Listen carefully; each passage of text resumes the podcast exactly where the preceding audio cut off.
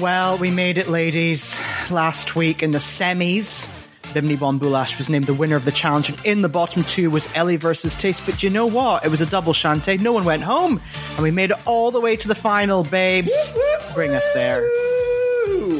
Welcome to the Drag Race recap show for Drag Race UK Season 2, Episode motherfucking 10, entitled Grand Finale. Can you feel the mm. love? Do do do do do do do do do do. Yes. I am I was Ben. about to say, much like the audio on the episode, that was completely out of sync and terrible. We'll get to that. I am Ben. I am Frazer. Frazer like razor. He's cutting and he's furious. And you might know us from our podcast, You're Welcome America, where in every episode we translate a British pop culture for America. An American pop culture for Britain. You are welcome. And unlike season 13 in the US, this is the final recap for the second season of Drag Race UK. That's right. This is the final episode of a season. Um, whereas I just don't think Drag Race season 13 is, is ever going to end. That's just going to keep on going until maybe we have another, another global pandemic. In fact, it might cause another global pandemic. I, in a weird way, I'm like, I'm fine with season 13 just rolling on forever and ever and ever. It's like, sure, just keep, just keep bringing them back from the start. I'm like, I want to see Elliott with two T's just like tr- trotting back into the room again, just being like, hi, I'm back again. Oh no, no, no one wants that. Right. Back to the UK, back to the UK. Let's give us, let's, let's give you all a brief overview of what the hell is going on. Okay. So in this final episode of the second season, in the Maxi Challenge, the queens must give the most dragtastic performance of their lives. I'm saying that in a really mocking way. Um, they have to compose their own solo verse to Ru's song, A Little Bit of Love, and get their thighs around the most challenging choreography of the season. Uh-oh, Lawrence. I got some things to say about uh, the solo verses that I still don't know the lyrics to and that choreography, but we'll get to that. Um, and on the main stage, the eliminated queens all return uh, to perform a little bit of love with the top four queens. And the category is Final Four Eleganza Extravaganza. Ellie Diamond is booted off da- back to Dundee straight away. and then the top three, go on. She's sit on the megabus. Oh, yeah. She's got that megabus ticket. that overnight megabus back to Dundee. Uh, so then we had the top three, which was Tayce, Lawrence Chaney, and Bimini Bon and they performed a final lip sync, which I'm so angry about that I can't even start to. I'm spitting about it. And uh, so yeah, that was uh, their kind of final lip sync for the crown. And in the end, Lawrence Chaney was crowned the winner of Drag Race UK season two. Oh, wait a minute, wait a minute. What's that noise? Is that Joanna Lumley's voice saying, you've got fan mail? because do you know what? We got, we got an email this week, didn't we? From Emma Walker. And she said, she said, sorry for the very random email. Uh, right. First of all, Emma must be British. If she's just starting off an email with, oh, sorry for sending this email. Sorry for the very random email, but I'm newly obsessed with your podcast, especially your love for Lawrence, a hometown gal for me. Oh, she's from Glasgow. And Tia, do you think now? Okay, she's got a big question for us. For us, Emma says, "Do you think Shant beer was meant to be Shant ale? You stay." It's still not great, but it's better.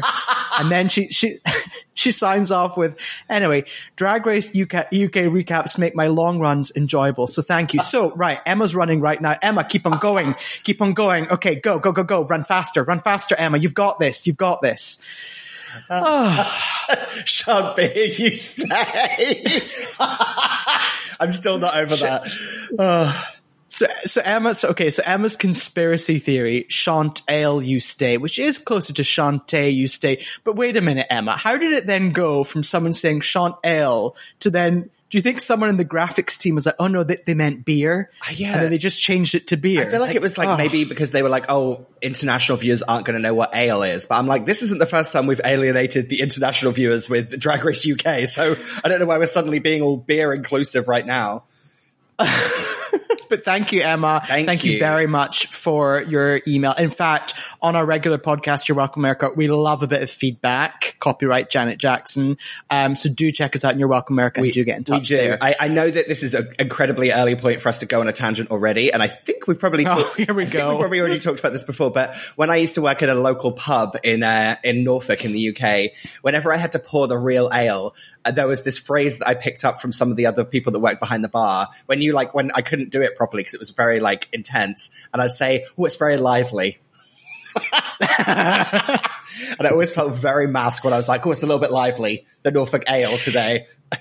But that, but that's because the it would need you were either doing it wrong or the the thing needed changing, like the canister. What what's it called? The the, barrel. the drum, the barrel, canister. Okay, the the canister. canister. So, so meanwhile, I had my job in York in North England. Uh, at a pub and people would ask me things like, Oh, you know, can you give us a, can you give us a pint of bitter? And I'd be like, can you just name the exact brand of the drink you Yeah. want? And I will get you that. Or they'd be like, Oh, can you recommend an ale? And I'd be like, no, bearing in mind I was standing there wearing my 2004 Britney in the zone, um, Onyx Hotel Tour t-shirt. I'm like, I cannot recommend you an ale. Be specific and I'll get you that. And in fact, that t-shirt, um, I earned just the nickname of Britney in that pub. Did you ever did you ever have someone ask you for a lager top and then you were like, "Excuse me," and it's just Okay, I know. It's just I got beer this. with lemonade at the top of it. yeah. But wait, what's the difference between a lager top and then a shandy? I think a shandy's half beer, half lemonade, and a lager top is. Uh, you know, nine tenths lager with a little tenth of lemonade. Ooh, that was bad maths. would you, would you, do you know what would happen if you put that lemonade on top? it all foams over. You, it makes it very lively. Right, we need to talk Too about lively. let's talk about Drag Race UK, shall we? Right, we're, we're, well, we're at the end. We did it. I, oh, this is episode 10. I noticed that season one only had eight episodes. So we got, we got 10 episodes Yeah. this time round, which was, which was nice. Good, quite rightly. I want to see hundred Okay. episodes next time. Oh no, remember we have season 13 for that in the US. okay. So in the final four. Oh yeah, we kind of kind Um, of open with like a, it's like a little kind of, it's almost like we're looking back over the season of the the top fours, like the final fours, kind of moments of the season, and there, and it's like voiceover, isn't it, with them kind of doing, you know, their like best runway looks. It was very nice, exciting little. With I think they had some like really intense music behind this as well. It was very like. This is uh, yeah, and I have to. We'll get to it, but I have to say, I really burst out laughing at the seeing the pigeon look again from Ellie. I was like, oh, I forgot that. It was a seagull. pigeon. seagull. Sorry, pigeon. Seagull. Look, they're both fucking birds. Right. Let's talk about that final four. First up, Bimini Bon Boulash. Oh, Should I do this because I've got Um, the right accent for it? Okay, you go for it. you could do the two and the, you could do the next two. So her voiceover, she's like, "Do you know what? I fought my way to the top. I might, I might actually win this." That's her thoughts. Very good. Then we had Ellie Diamond saying, "Little unknown Ellie with no badges from Scotland is coming for the crown in the grand finale." and then Lawrence Cheney was, "I want to represent bigger queens. I want to represent Scottish queens. I want to represent Glasgow." Bimini, Ellie, Tayce, back off. Okay, I need to get. Uh-oh, Welsh. Fuck. Okay, this, this is a hard pivot for me. Um, going from East London to Wales. Hold on a second. Wales, Wales. Okay, okay. I want to perform the house down boots, darling. And who's going to come out on top? This Welsh dragon right here. Give it to me. Ooh. That was no. Look, I think that was pretty strong. We we really just zipped round the UK with those accents, didn't we? exhausted. And I have to say, I didn't I didn't do a good job with Dundee and Glasgow. I basically went higher voice, lower voice. Apologies, I, but I you know fully what? did It's like fine. Catherine Zeta-Jones Welsh, which is basically an American accent, but kind of talking a little bit like um, what's she called? Oh fuck, I've forgotten her name. Never mind, that didn't work. Oh my god, Catherine Zeta-Jones would be a phenomenal guest judge on Drag she's, Race. She's they should do a whole Catherine Zeta-Jones runway where you could, where they would like come dressed as her in her different movie roles, Entrapment, Wait a minute. Zorro, um, uh oh. Cabaret, not Cabaret, Chicago. Chicago. There's three looks. Uh, we're, we're, running a little low on the ground now. Darling Buds of May. Oh, oh. And just and then and then and then maybe there's like a homeware challenge that just involves Casa Zeta Jones. Yeah, exactly. And then like, isn't she just, isn't she doing wine now as well or makeup? I'm, I'm getting confused. Look, she's busy. Oh, she also played a lesbian in that movie about, um, about prescription drugs with Jude Law. I, wait, no clue, no clue. But wait a minute, what about a challenge where they just have to construct clothes from Casa Zeta Jones towels and drapes and things? Yeah. It's pretty Anyway. good. okay, so we are back. It's the fallout from last week after the double Shantay. Um, this is the moment where it always feels like in the final episode, everything's kind of positive and quite nice. Yeah. So everything's put to bed and everyone's like, we're here. And it really doesn't matter who wins. I just want to say that again to all the rabid fans out there. It doesn't matter who wins. No. So back off. I know. Okay. okay. So Tay says here that she's a, a lip sync serial killer because yeah, wait, she lip synced four Yeah. times now. It's wild. Yeah. Four, four lip sync. Wait, she got she, she got a badge. yeah. She does have a badge. Yeah. I don't remember what she won that badge for, but you know, whatever. It's only Ellie that has no badges. Oh, that's right. Ellie nay badge. right. Yeah. So Ellie points out that there were a lot of records set this season. Uh, oh yes, Tayce four times in the bottom lip syncing, and she herself with no wins in the top four finalists. Yeah. And then, oh God, Lawrence just, just trying to beat that dead horse just one final time. He's like, you know what? I'm actually really glad you're here, Ellie, even though you didn't know my character's name in Beastenders. And I was like, all right, Lawrence, let's just, uh, let's let that one go. But actually, th- this is kind of a nice little, this kind of leads us into a nice little conversation. Yeah, they kind of squash any beef that they had in this moment. And Ellie kind of says like, you know, like, Lawrence, you really, like, you were the first drag queen I ever messaged for like advice. And she basically just kind of says like, you're the person that was my inspiration. And it's kind of like a, I mean, it did feel a little bit like she was maybe kissing the ring, just a, a touch, but you know, it was nice that she kind of was just acknowledging that, that she, that she was her inspiration and they kind of make up at that point, which was nice. Yeah, and they yeah, that's it, good to get this done and out of the way. God.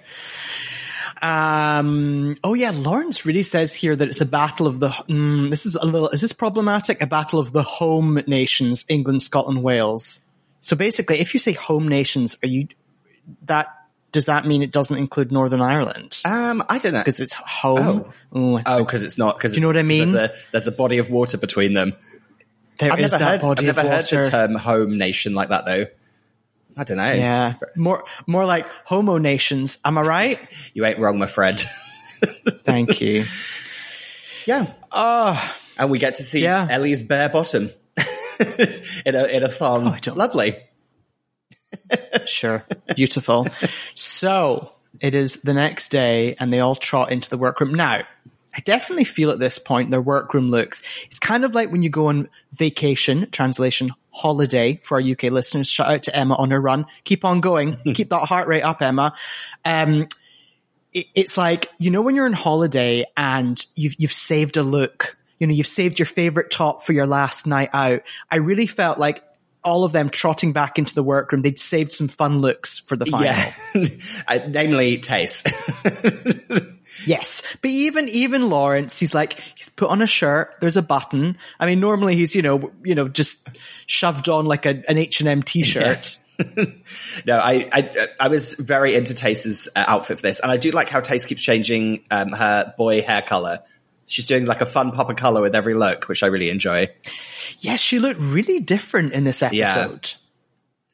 Because I, we were saying at home, um, not home nations, just at home, uh, we were saying, wait a minute, has there been a gap between the season and this? But then I was like, no, like with COVID bubbling and everything, they definitely just shot this the yeah, next week. we Must have we done. feeling there was like a little pump action going on. He just looks so different here, but maybe it's just the hair color. Cause you know what? I'm actually a hairstylist and if you change your hair color, it could change your life. Yeah, exactly. And I'm I uh, actually do like plastic surgery as well and injectables, so I know all about what I'm talking about with that. Also, Well, you could do that in lunch over lunchtime. I'm- just a wee, lun- a wee lunchtime I'm laser. a cosmetologist. Is that the right word? I always think that sounds like you Sure. should be studying space. Anyway, Um, oh my god, I was about to say something really stupid. Instead of a facelift, a spacelift. okay. Right. Let's get into it.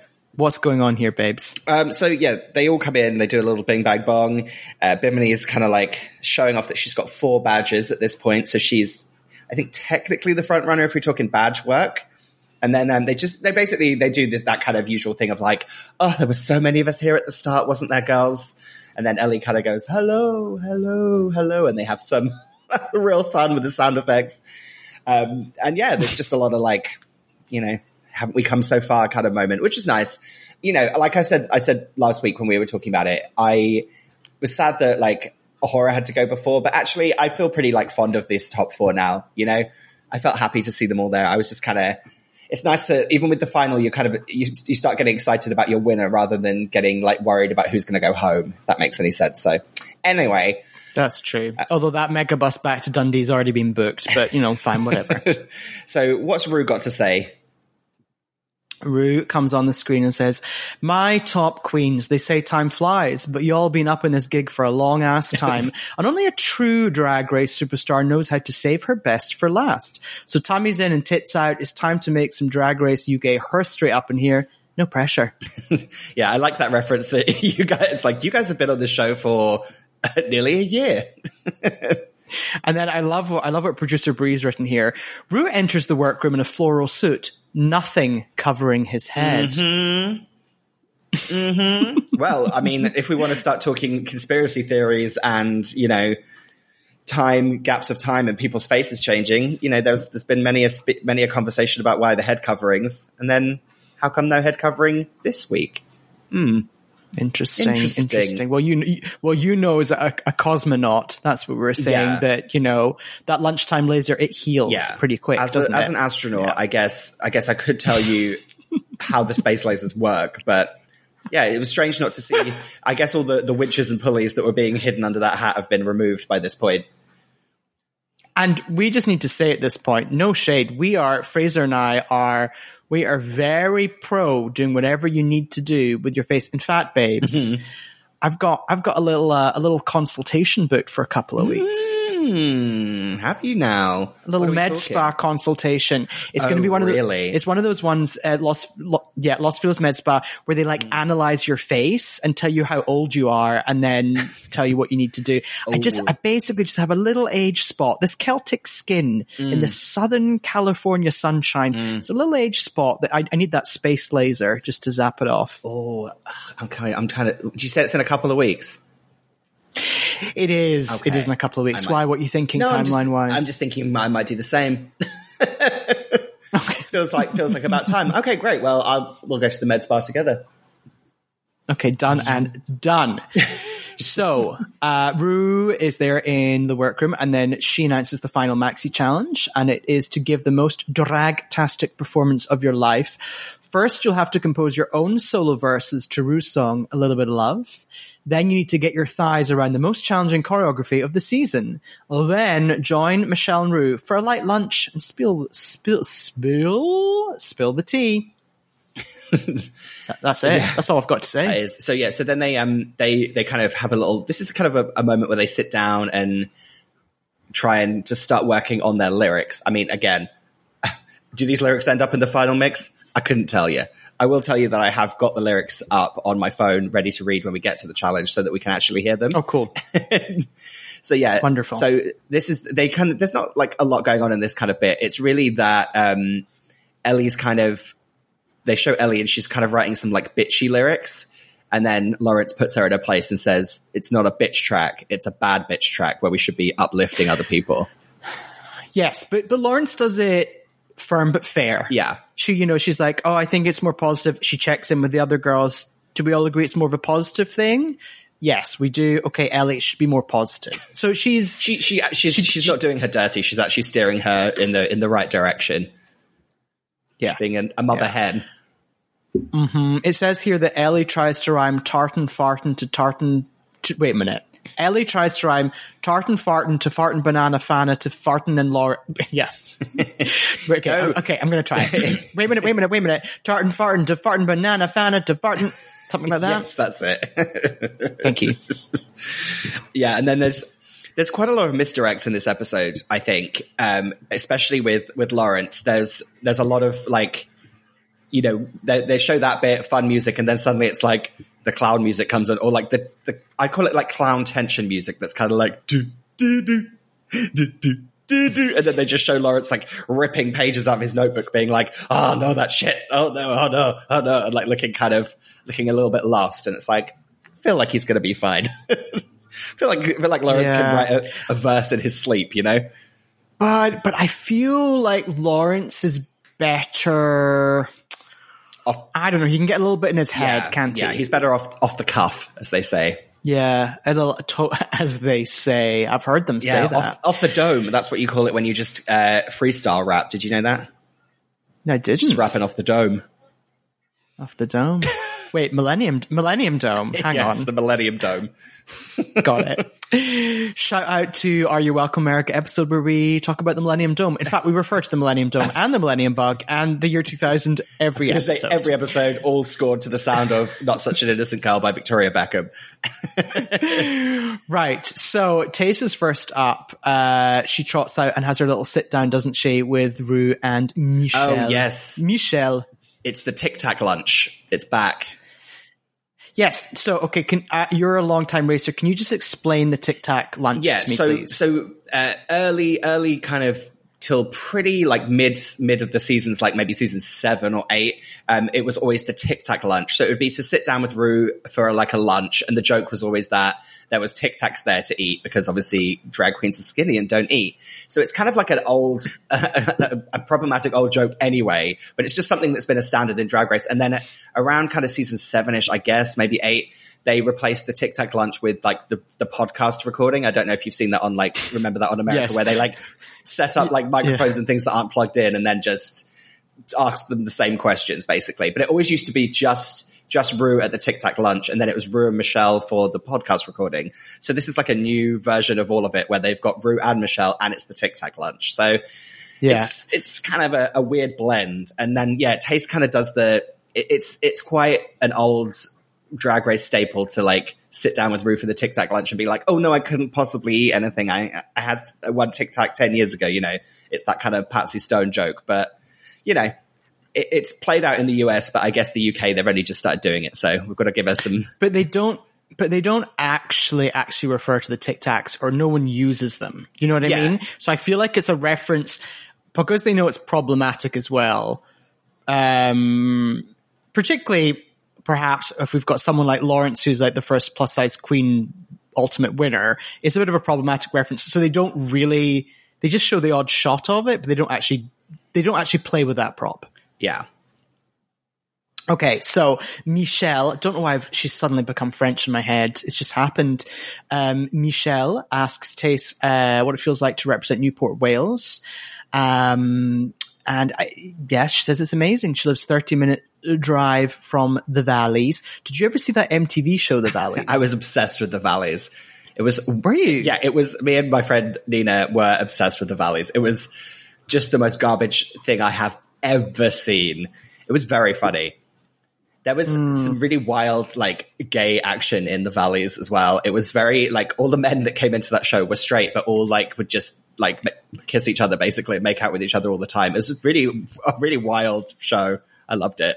I felt like I felt like that show. So it was it was imagine if you've got Jersey Shore and then you've you in the UK we had Geordie Shore and then they pushed it even further with the valleys and I think the valleys got too extreme. Yeah. I think they had to stop it because it really got like so so It really extreme. did. The, the only thing I can remember that was amazing about the Valley is there was this girl called L- Letitia, I think was her name, and she um she went back to her hometown to shoot a music video, but obviously it was this tiny, it was this town in Wales.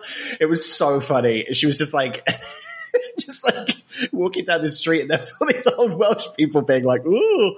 It was very funny. Anyway, Wait, was was it a bit like the Spice Girls stop video? no, it was meant to be more urban than that, but in a Welsh setting, it was Uh-oh. uh, it was a, it was a, a fun juxtaposition that did not work. Anyway, yeah. So So, Tayce is talking about getting gawked at a lot when he was younger. Um, and she's been playing a look since the minute, uh, he, she sashayed out of his mum's foof. Um, well, yeah, and then they showed a picture, didn't they? yeah, isn't it here they showed a picture, or is that at the very end of the show? I can't That- remember. that's when they Sorry, talk- ladies, all merges. That's when they talk to their younger selves. That's yeah, that's later. Oh, that's on right. The, Sorry, the main stage. We'll come back to that. But here, there is the reveal that Tayce's father played bass in the band Wham, and therefore has always been one of his biggest supporters. Um, and Tayce was, you know, was allowed, putting that in quotation marks, to prance around in wigs and be herself. This was a very late reveal in the season for me. very late and completely just like I feel like they cut to is like okay. it's like what? I think we need to talk about the wham of it all for just one second, but apparently not. Um, we this this is this is the classic topic. I think that if and when Tayce goes on Ru's podcast, they will discuss this heavily. Yeah.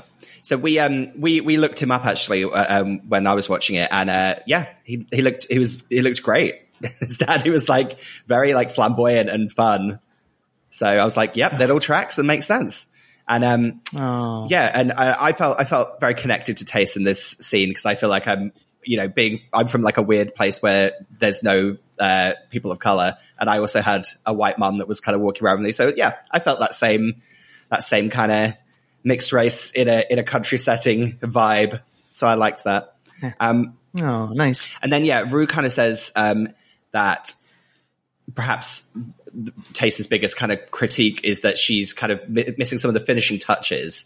Um, but he, you know, Ru does say you've evolved so much in your drag, and I think you know Tayce even kind of fesses up to it. She's kind of like, yeah, sometimes I get so excited about like going out and performing, I don't like you know do everything to the, the final kind of finishing touch. And I was like, yeah, I, I also I just when you start when this show starts to like finish, I start thinking about who I would want to see go and see perform. And I was thinking I'd want to see Tayce perform probably the most if she came to America because you know America's very like America drag is very kind of lip sync and performance based rather mm. than the kind of live element. And I was like, that's what, who I would want to see do like a you know a few lip sync numbers would be Tayce. I don't care if her mm. costume's not finished. I just want to see her slink around with a big long wig on, looking sexy. And also, I have some I have some inside goss for you. I'll go for it.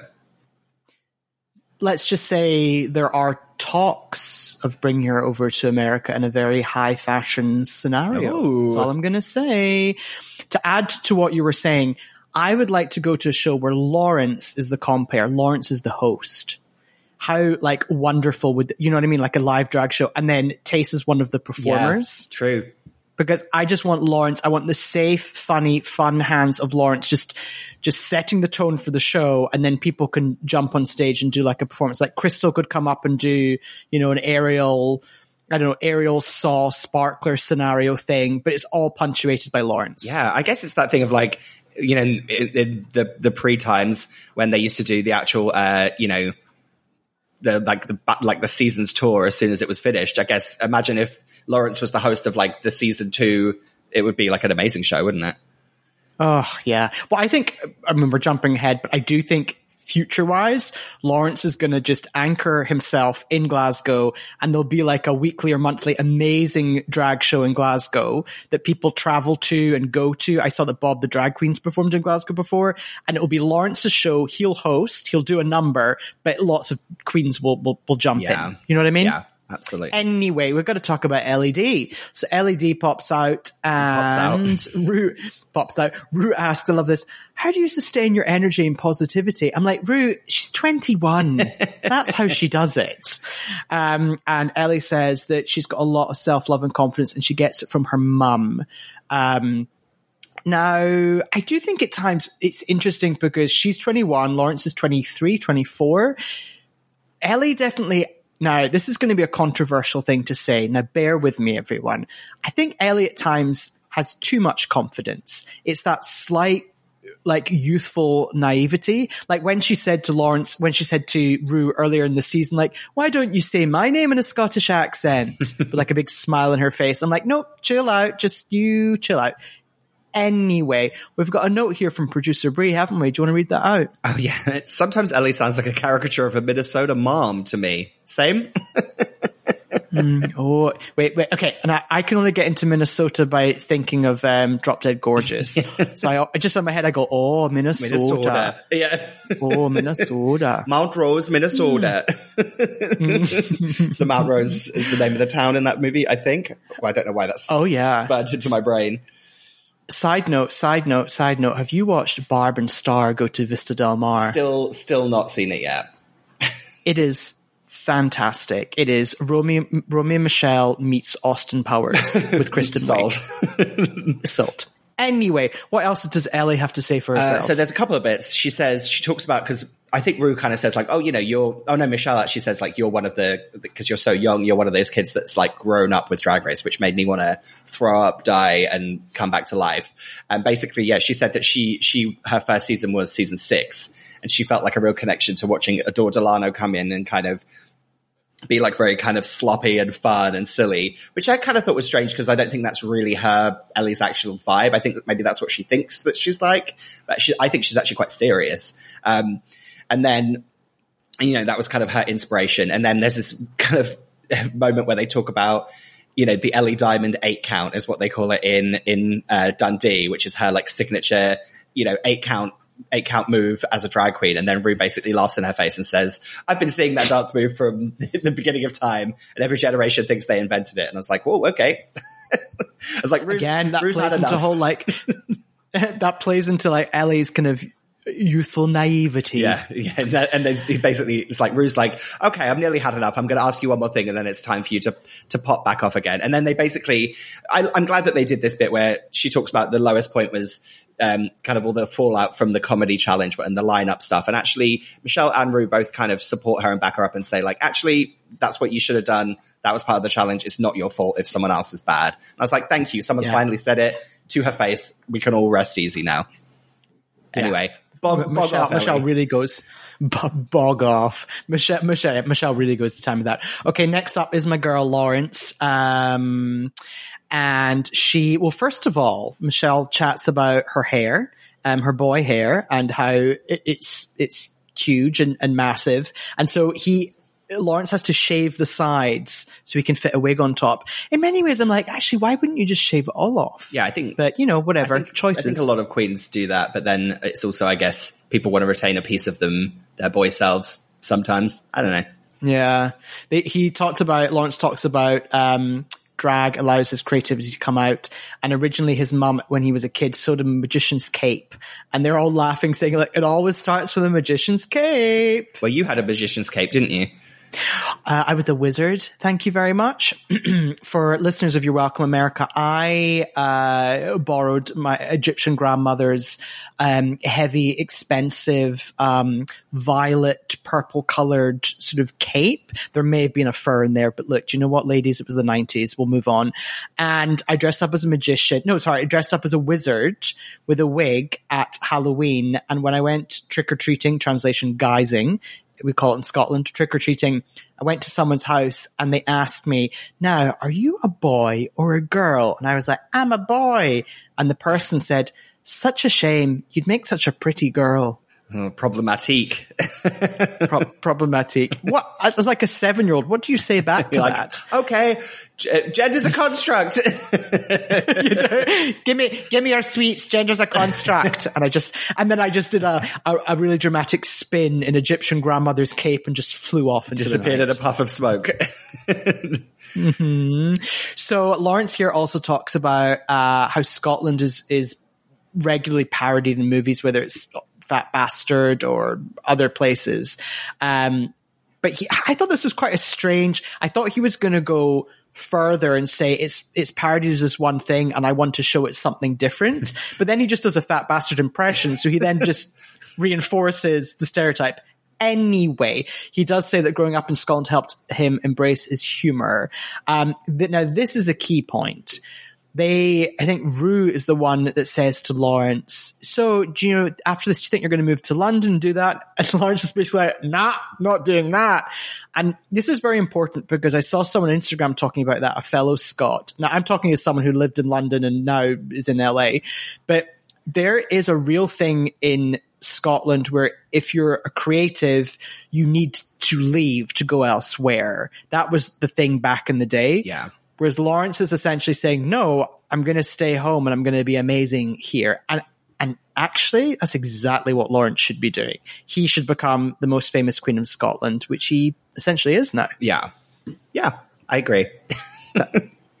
Good. Right. Do you want to, do you want to take us away with Bimini? Yeah, so uh, Bimini trots out, um, and yeah, and really, um, the big the big thing about Bimini is they kind of really focus on the fact that she had a kind of a rough start to the show, and weirdly, over the the kind of lockdown seven month break, came back much stronger, and that seems to be their kind of big big thing. And um, you know, they kind of say she kind of says, you know, she was in her head saying you're not as good as the other girls. And then she basically pet talked herself over like the seven months and kind of revved herself back up to actually compete. And it, it makes sense because i think i don't even think i think obviously yes maybe some of her looks she worked on and elevated them up but i feel like it is more of the attitude than anything isn't it it's that kind of like just belief in belief in herself that makes you feel comfortable when she's performing i guess that's a big part of it and and then uh, just kind of like yeah, a sweet moment. She said that when they started back, it was the exact same date that she lost one of her friends,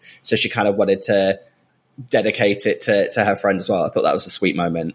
And then yeah, I, I forgot that she got four out of the five badges after they came back after the break. So it's kind of like a goes to show she she's she's a very like steep trajectory tra- trajectory towards the like the last episode that was kind of like quite intense. Whereas other people have been up and down. She kind of was just down and then went straight up. It's kind of crazy. Yeah. Um, I think this moment for me, in my head, Bimini plays the character and also references her past of in in London, maybe getting caught up in drugs and alcohol and going out.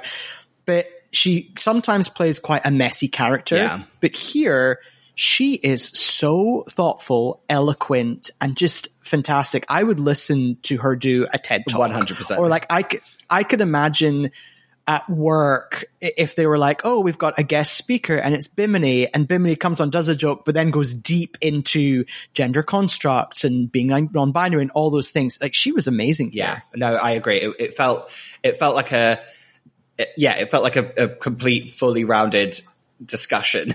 it, really interesting, Yeah. which you kind of don't expect sometimes on Drag Race. I know that I know that the show go- like wildly deviates from like fun to serious, but she feels like someone that's very like deftly. She's got a very deft hand at being able to go between the two, isn't she? Which I think just shows Yeah. she's like a, a fully rounded performer and person, I guess. She also references here that for a while she didn't think she was in her past. She didn't think she was created creative, or she was told she wasn't creative, and she studied journalism. Yeah.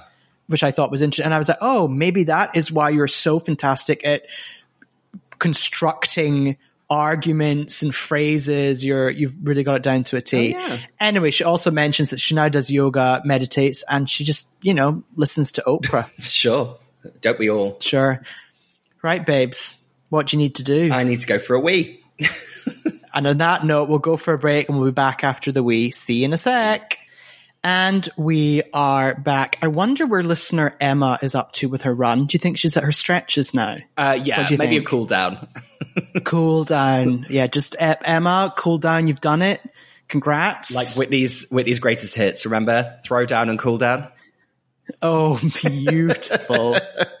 All right. Speaking of speaking of throwdown, ka ka ka ka ka ka cha. Should we go do some choreo with uh, internationally renowned choreographer Jay Revell? Jay Ravel, or as I think Lawrence referred to Jay, Jay Ravel, which is a very Scottish way of saying Ravel. Love that. Um, okay. Yeah, so they they basically are going to do some choreo for this this kind of group performance, and then there's this slightly awkward moment where they're like, "Ooh, some sexy two sexy dancers are coming out," and Ellie's like, "Ooh, okay," and I was like, mm, "Okay, sure, yeah. okay." I'm just going to keep saying okay, and I'm thinking people can read between the lines of what I'm inferring. Okay, I don't fully know what you're referring. Do you not find them sexy? Was that your issue? yeah, I just thought I was like, I was like, okay, they're fine. just didn't feel like a moment that needed to happen, but maybe I shouldn't be talking about people's looks anyway. I'm just, I'm just looking at them again. I'm judging them. Well, talking of looks, the main thing, I, I think they're both quite attractive. Anyway, talking of looks, the main thing I want to talk about here is Tayce. Like, Yeah. Outfit, Tayce's hair.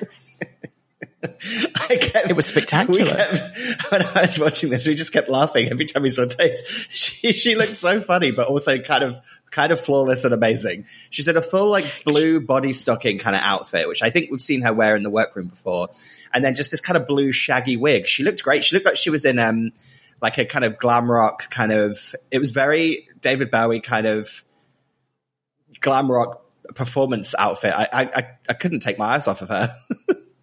Yeah, the hair kept making me think of like Shaggy from Scooby Doo, but with like a, a darker blue hue to it. I would say Scooby. Okay, what's- Hue. Oh, Scooby Blue, Scooby Blue Hue. Scooby Blue hue. Okay, so what's going on here? They're, it's a dance rehearsal. They've got out, they've got out Britney's glow like glow sticks from the Piece of Me tour. You know those props. Yes, also you know? from the Saturday's music video. I think it's it, what a real like late in the game one. It's one of those ones where they're selling a car at the same time. Is it not giving up? Is that the right song? There's definitely They're either they're they're always either selling like a Fiat 500 or a Pandora trinket. or some Barry M lip gloss. I, I swear it's not giving up. They have like those fluorescent, like the kind of overhead lights from like an office building. They've just got the tubes. Also, also a makeup brand called Barry M. Who is Barry and why Barry makeup? It's just some random guy like in his garage, translation garage, and he's just mixing up pots of paint. He's like, oh, Barry's makeup. Oh, Barry The M. name's Barry. I make my own eyeshadow at home and I sell it to lots of girls.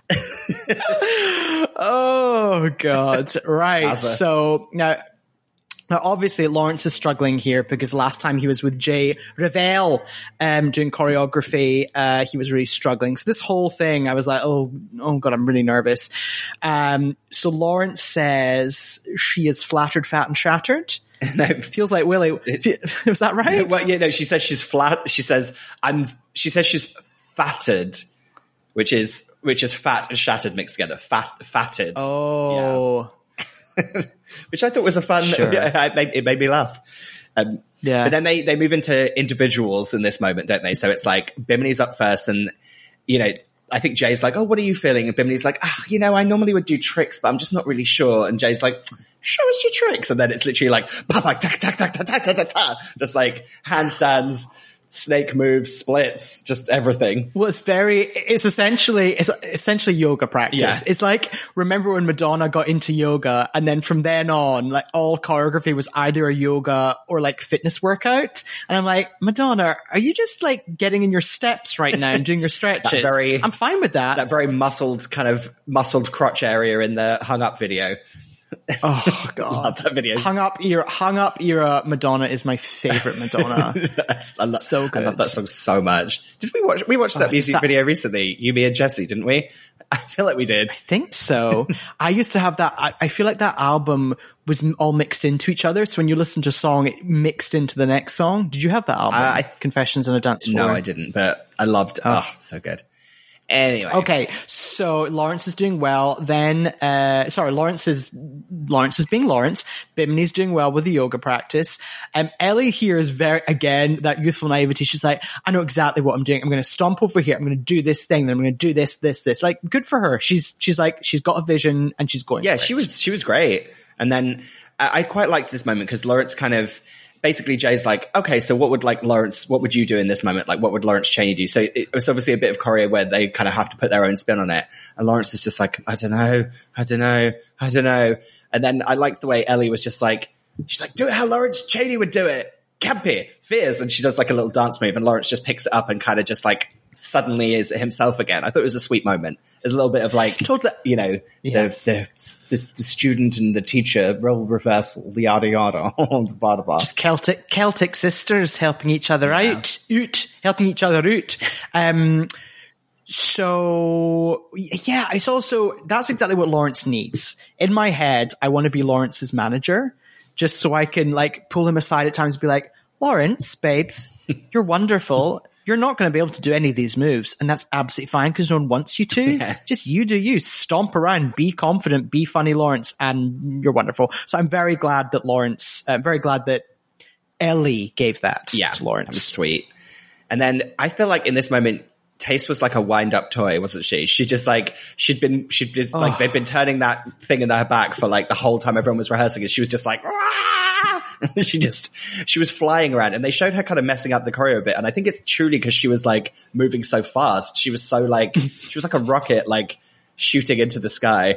What do you think the cameras, the BBC Three cameras, couldn't quite pick it up, so it just looked like a blur? completely. It, it it like strobed on screen because she was just like yeah, just blasting into the next atmosphere you know? Strobed on screen. Ah, okay. So I think that's pretty much it. Isn't yeah it? it's just now we've got like it's basically the final day so that's it's coming back into the workroom and ellie's wearing an outfit Oh, she's she, yeah. She's basically wearing um curtain, uh, kind of like curtain culottes. Yes, it's very like Maria. Maria's making the outfits for the children, and one of the children is like a six foot five drag queen, right? yeah.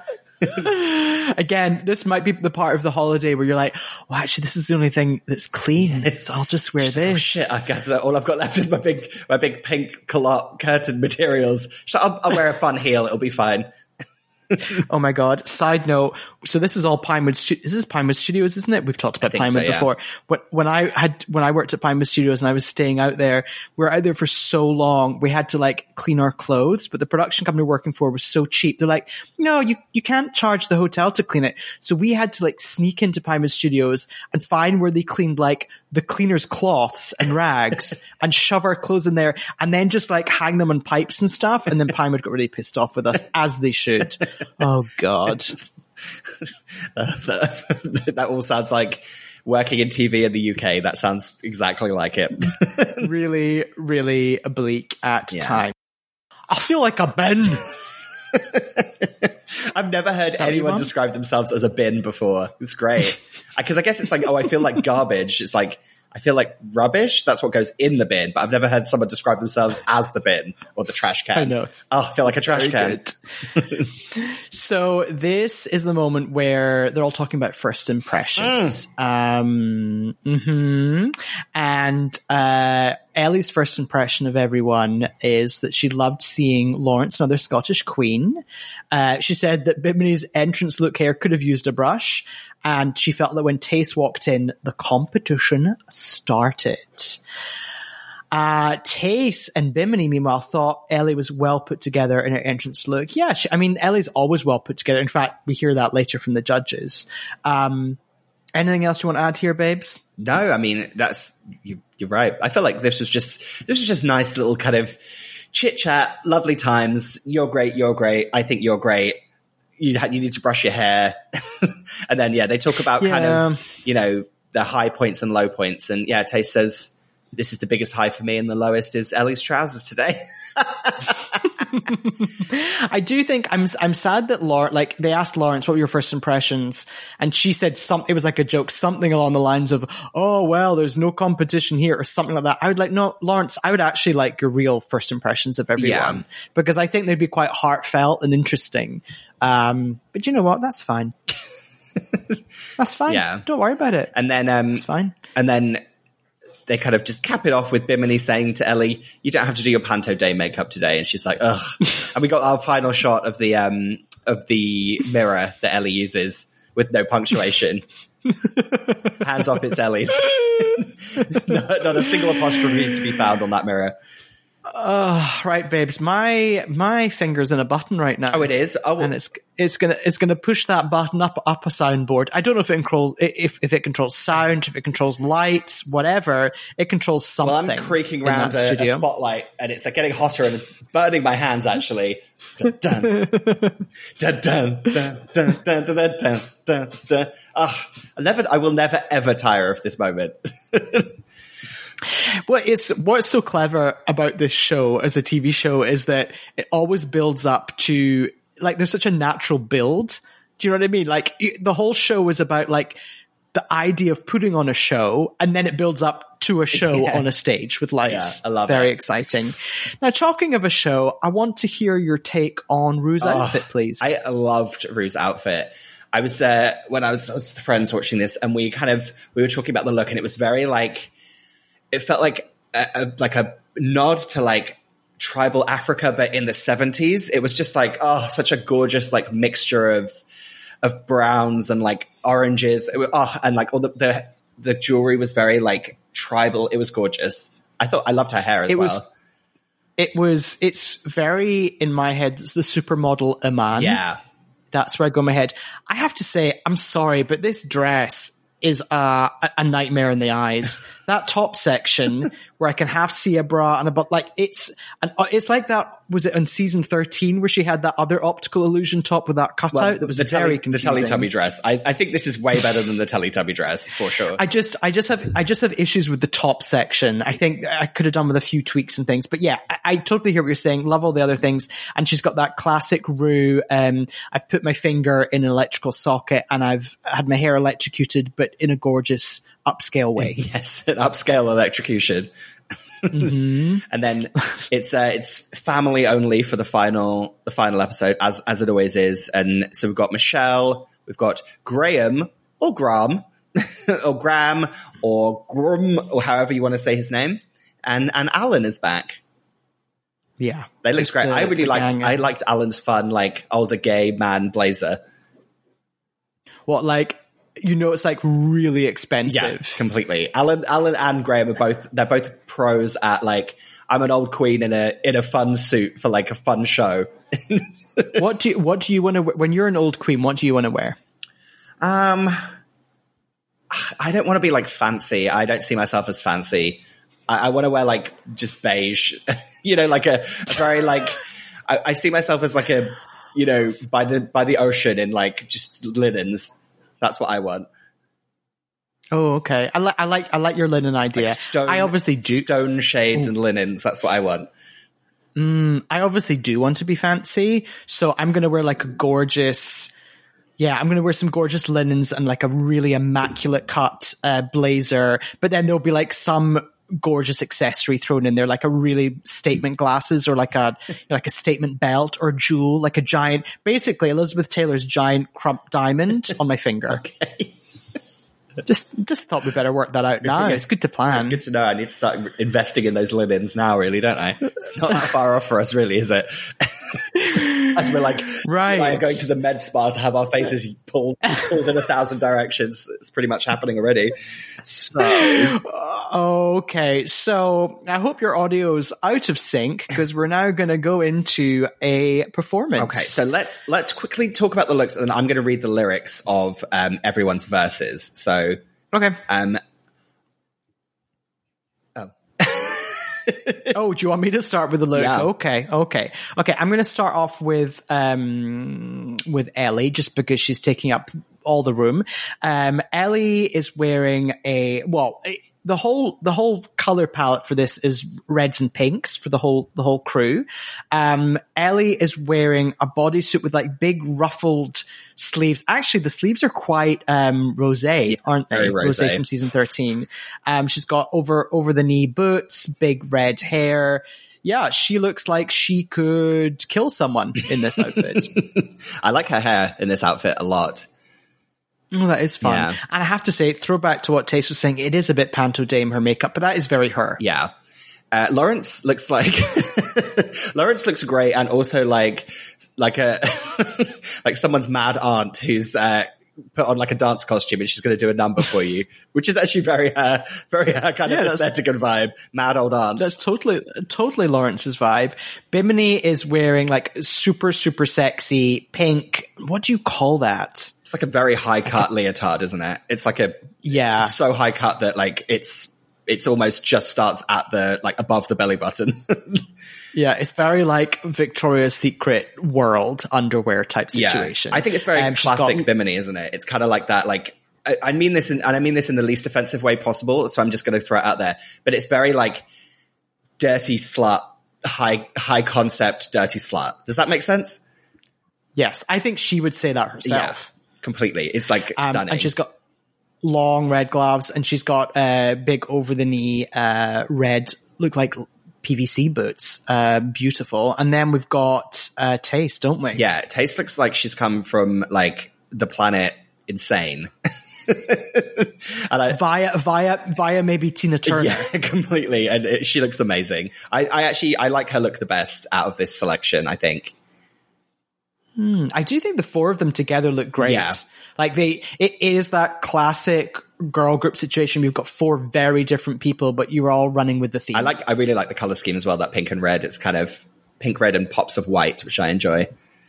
Mm-hmm. Okay. Are you ready? Right now, oh God, I I paused my my Wow Presents Plus watching this. I tried to restart. I tried to go back. I'm sorry, but this is a fucking disaster. The people who edited this. I, what was going on? I know there was a lot of discussion on the Discord about Yeah. this. They they tried to like speed it up to make it look more impressive. Like, what are your thoughts? it just it just it just felt like something was wrong with the mix for me it wasn't like a i, di- I didn't necessarily get a lot of like out of timeness well there was it was out of time but for me that it was my real issue was the mix of it all it was like the the lyrics were so low like their verses were so low and the, all the music and like the backing vocals were so loud i just couldn't i just couldn't hear it it wasn't you know even if it had been slightly out of sync i would have felt more comfortable but for me it was just that thing of like you can't do like a top four you, you know, you really need to be able to hear those raps because they're meant to be, th- these verses are always meant to be kind of the iconic, you know, the, the final performance brings out like real iconic moments usually. And I felt bad for them that they're like, the chance to have some really good lyrics were just kind of lost. Yeah, but also it was out of sync. Like Yeah. their their mouths and the words were not the same. Like it was. I have to say, I did not enjoy this in the slightest because I couldn't. I basically couldn't watch Yeah, it. no, I, it was, Um, it was, I I felt like they were done, they were done super dirty, but at least they were all done do you know dirty equally. Exactly. So I can, I'm just, I'm playing it right now in the background and mute, which is helping a lot. So we can just fly through each of them and then maybe you can tell us about the actual verses and the actual words. Yes. So movement wise, first up we had Bimini. Now Bimini really went for it with the, the Madonna yoga. I mean, she literally just slid right down into an utterly gorgeous splits. She's up on her arms with her legs in the air.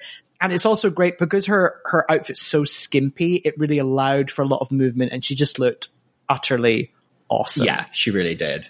And she says, Then, oh, mm-hmm. Should I do, oh yeah, I'll do her go for it. Go for it. So- okay, do the words. I'm just going to do it like almost like I'm doing like a, a some like beat poetry because I can't remember how this song actually goes. So- Mm. I don't know what I, iambic pentameter this is in, but so she goes, Bimini babes, watch the queen conquer, law of attraction, speak and you'll prosper. Be a savage. You know that you have this. Don't bring others down just to make you feel bad. Aim for the stars. Don't quit if you keep missing. Eyes on the prize. Only snakes be hissing. Believe in yourself. Open up your heart. Listen. That's Bimini's verse. Okay, sure. Nice. Solid. All there. I like how positive it is, and she's not pulling anyone Yeah, else she, down. she says, "Don't Appreciate bring that. others down just to make you feel bad." Great. Love it. Okay, I'm going to now talk through because I am a movement um, expert and choreographer extraordinaire. I'm now going to talk through Ellie Diamond. So Ellie uh, is going for it. She's got that Ellie Diamond confidence. She's got a lot of pointing around the place. She does like a a ruffle of her hair. Her hand movement, her arm movements are good because she's got those big frilly like um jellyfish sleeves on. They they move really well. Um and yeah, she's just going for it. There's a click of the heels. There's there's all sorts going on, and she's having she's really commanding the stage.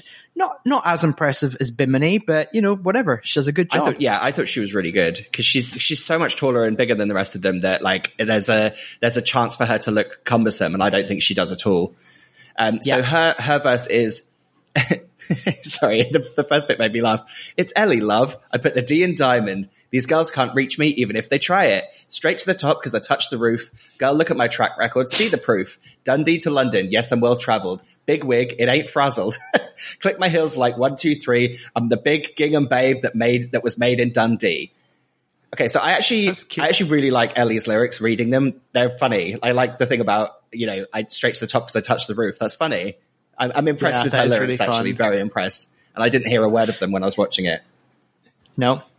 So next up is Miguel Lawrence. So, and obviously in between all these verses, they're doing that choreography with the, the Britney light up sticks. I hope they brought spare batteries because you know, you just, or spare sticks because you know some of those sticks failed at one point, clearly. The, the, the, the glow stick choreography was very funny. It was very like, you know, like cabaret, like hold it in, hold it like horizontally across. It was very like a da da da da da, side to side to side, a side to side to side, hold it vertical, side to side to side. Then it was like turn around, a do do do do do, walk back, a do do do do do. It felt very, Yeah. it was very that. It reminds me of someone, uh, my friend sent me uh, this this Sugababes performance of Hole in the Head, and it was really the, the choreography was like stand together, pose.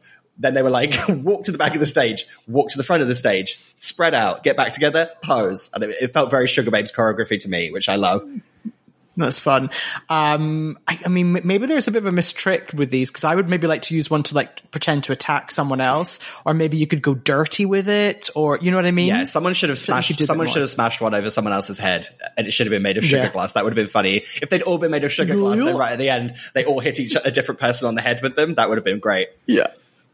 Okay, next up is my gal Lawrence. So as we full well know, she's not the she's not a mover, a self-confessed non-mover. Um, she does like a she's in she's in pretty good form. She's sort of just like very simple moves of hands and hips and gesticulating and the odd kind of little bend. Um, hers very expressive with her face. Hers is the most linked to her to what she's saying. I think she she does more of like a. She's not like, oh, I'm going to pull out dance moves. It's more like, oh, I'm just going to do the things that I'm saying, and that works better to her advantage, doesn't it? well, tell us what she was saying, babes. Okay, so she says, Hiya, hen, who's that? It's me, the myth, the legend, Lawrence Chaney. Campy, fierce, and always stunning. Thousand faces, but I ain't running. Mama Ru came from above, and now it's true, I feel the love. Big gal with a big, what's left to say? Oh yeah, that's it. that's good. I like hiya hen. Yeah, hiya, head.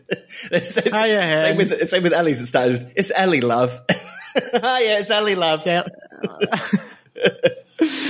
Uh, we were discussing uh, the phrase hen the other day, and someone asked, "Is that the precursor to hun?" I was like, "Oh, I guess Maybe. so." but I feel like hen has been around in Scotland for maybe genuinely hundreds of Yeah. years. Um, oh my god, what were they called? Oh, yeah, like in the early twentieth century. This is history, everyone. Or maybe it was the late 19th century. I don't know. I wasn't around.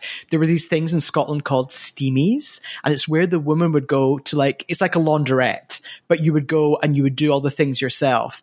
And they were special songs that they would sing while they're in the steamies. And that's very like, oh, hiya, hen, you're off down the steamy. Oh. There you go. That's the most Scottish thing I've ever heard. I know. Okay, finally we have Tayce. Oh my fucking god. Oh. Tayce.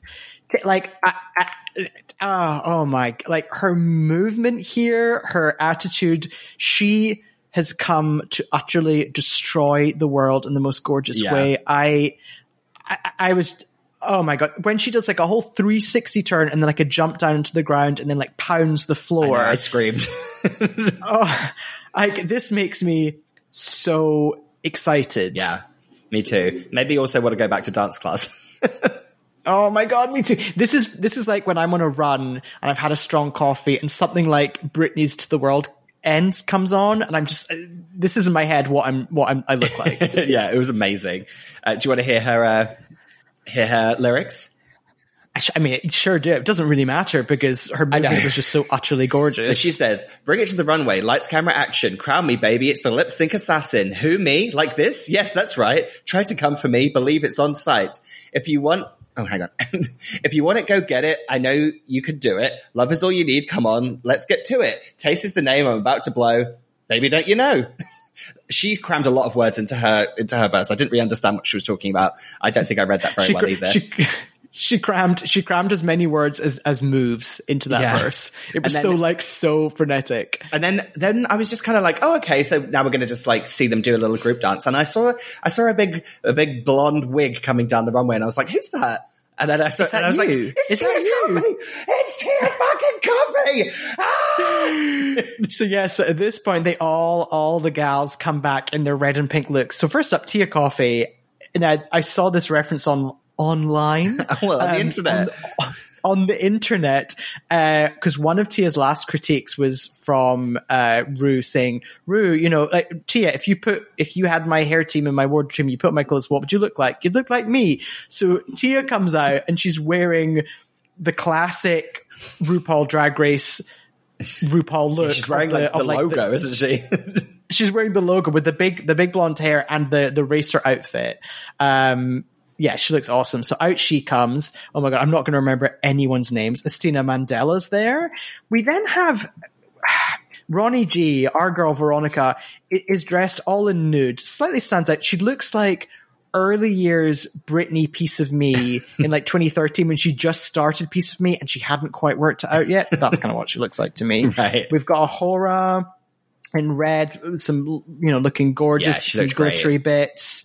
Uh, oh my god, I've forgotten that one's name. That's Cherry Valentine. Yeah, You Sheza V. She looks great. Sheza She does look good actually. Um, oh my god! And then I thought that uh, Meet Joe Black looked phenomenal. Yeah, stunning. The red outfit, Yeah. amazing. There's one that I don't remember whose name they are because it's so long ago. Uh, Le- Ginny Lemon is having a lot of fun and wearing a really good lemon beaded wig. I don't know if you saw I that. did. Who, whose name have you forgotten? Sister, sister. I feel like you've Sister, you sister. go, You've named everyone. Yeah, I, do you know what? It's just sister doesn't actually look like herself. No. I think that's what I'm struggling. But then she opened her mouth and I saw the teeth. what? She's got new dazzling teeth. She spent money on those. She wants me to notice them. Ah. So that was that. Oh god, I'm exhausted after going through that. But yeah, that was a lot of fun. yeah.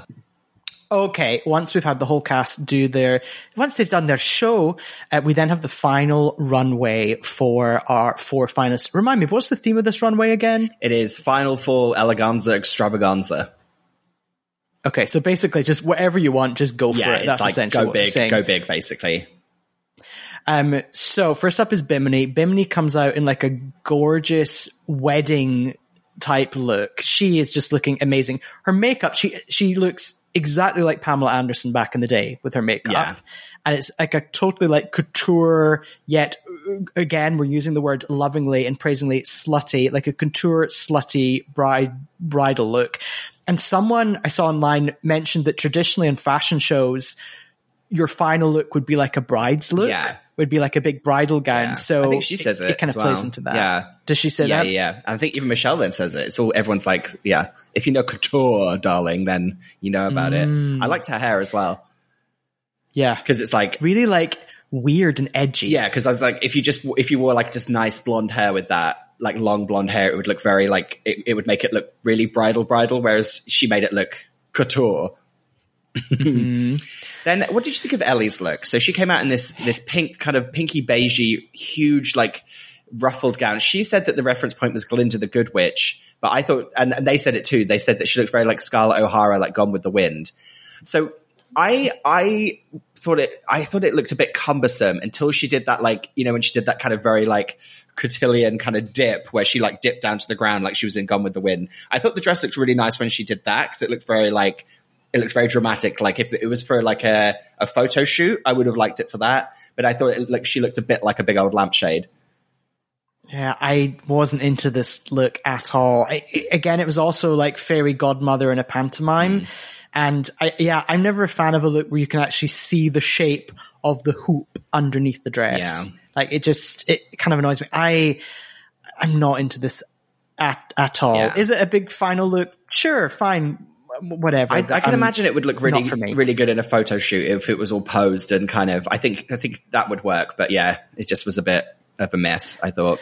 So next up, a real curveball look in my mind was uh, Lawrence Chaney. She came out in uh, also like a drag race racer outfit. I didn't I didn't realize, but yeah, her her go to color is purple. Yeah. Her original outfit was purple. And yeah, so she, out she comes. It's a little bit Star Trek. It's a little bit um, Drag Race. My, I think it's a great look and it's really unusual. But I, my one critique is I think it's missing. It's just missing something like a big final look.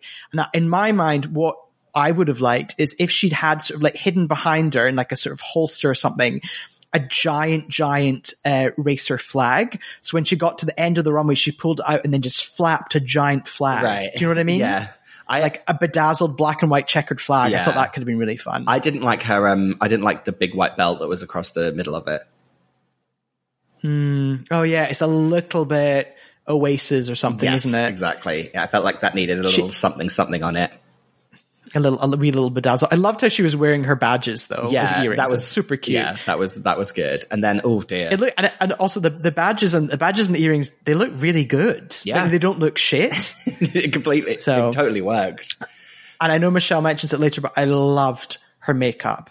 How like her hair is different shades of purple on either side, and then she's contrasted with her her eye makeup, which is different shades of purple. Yeah. really cool.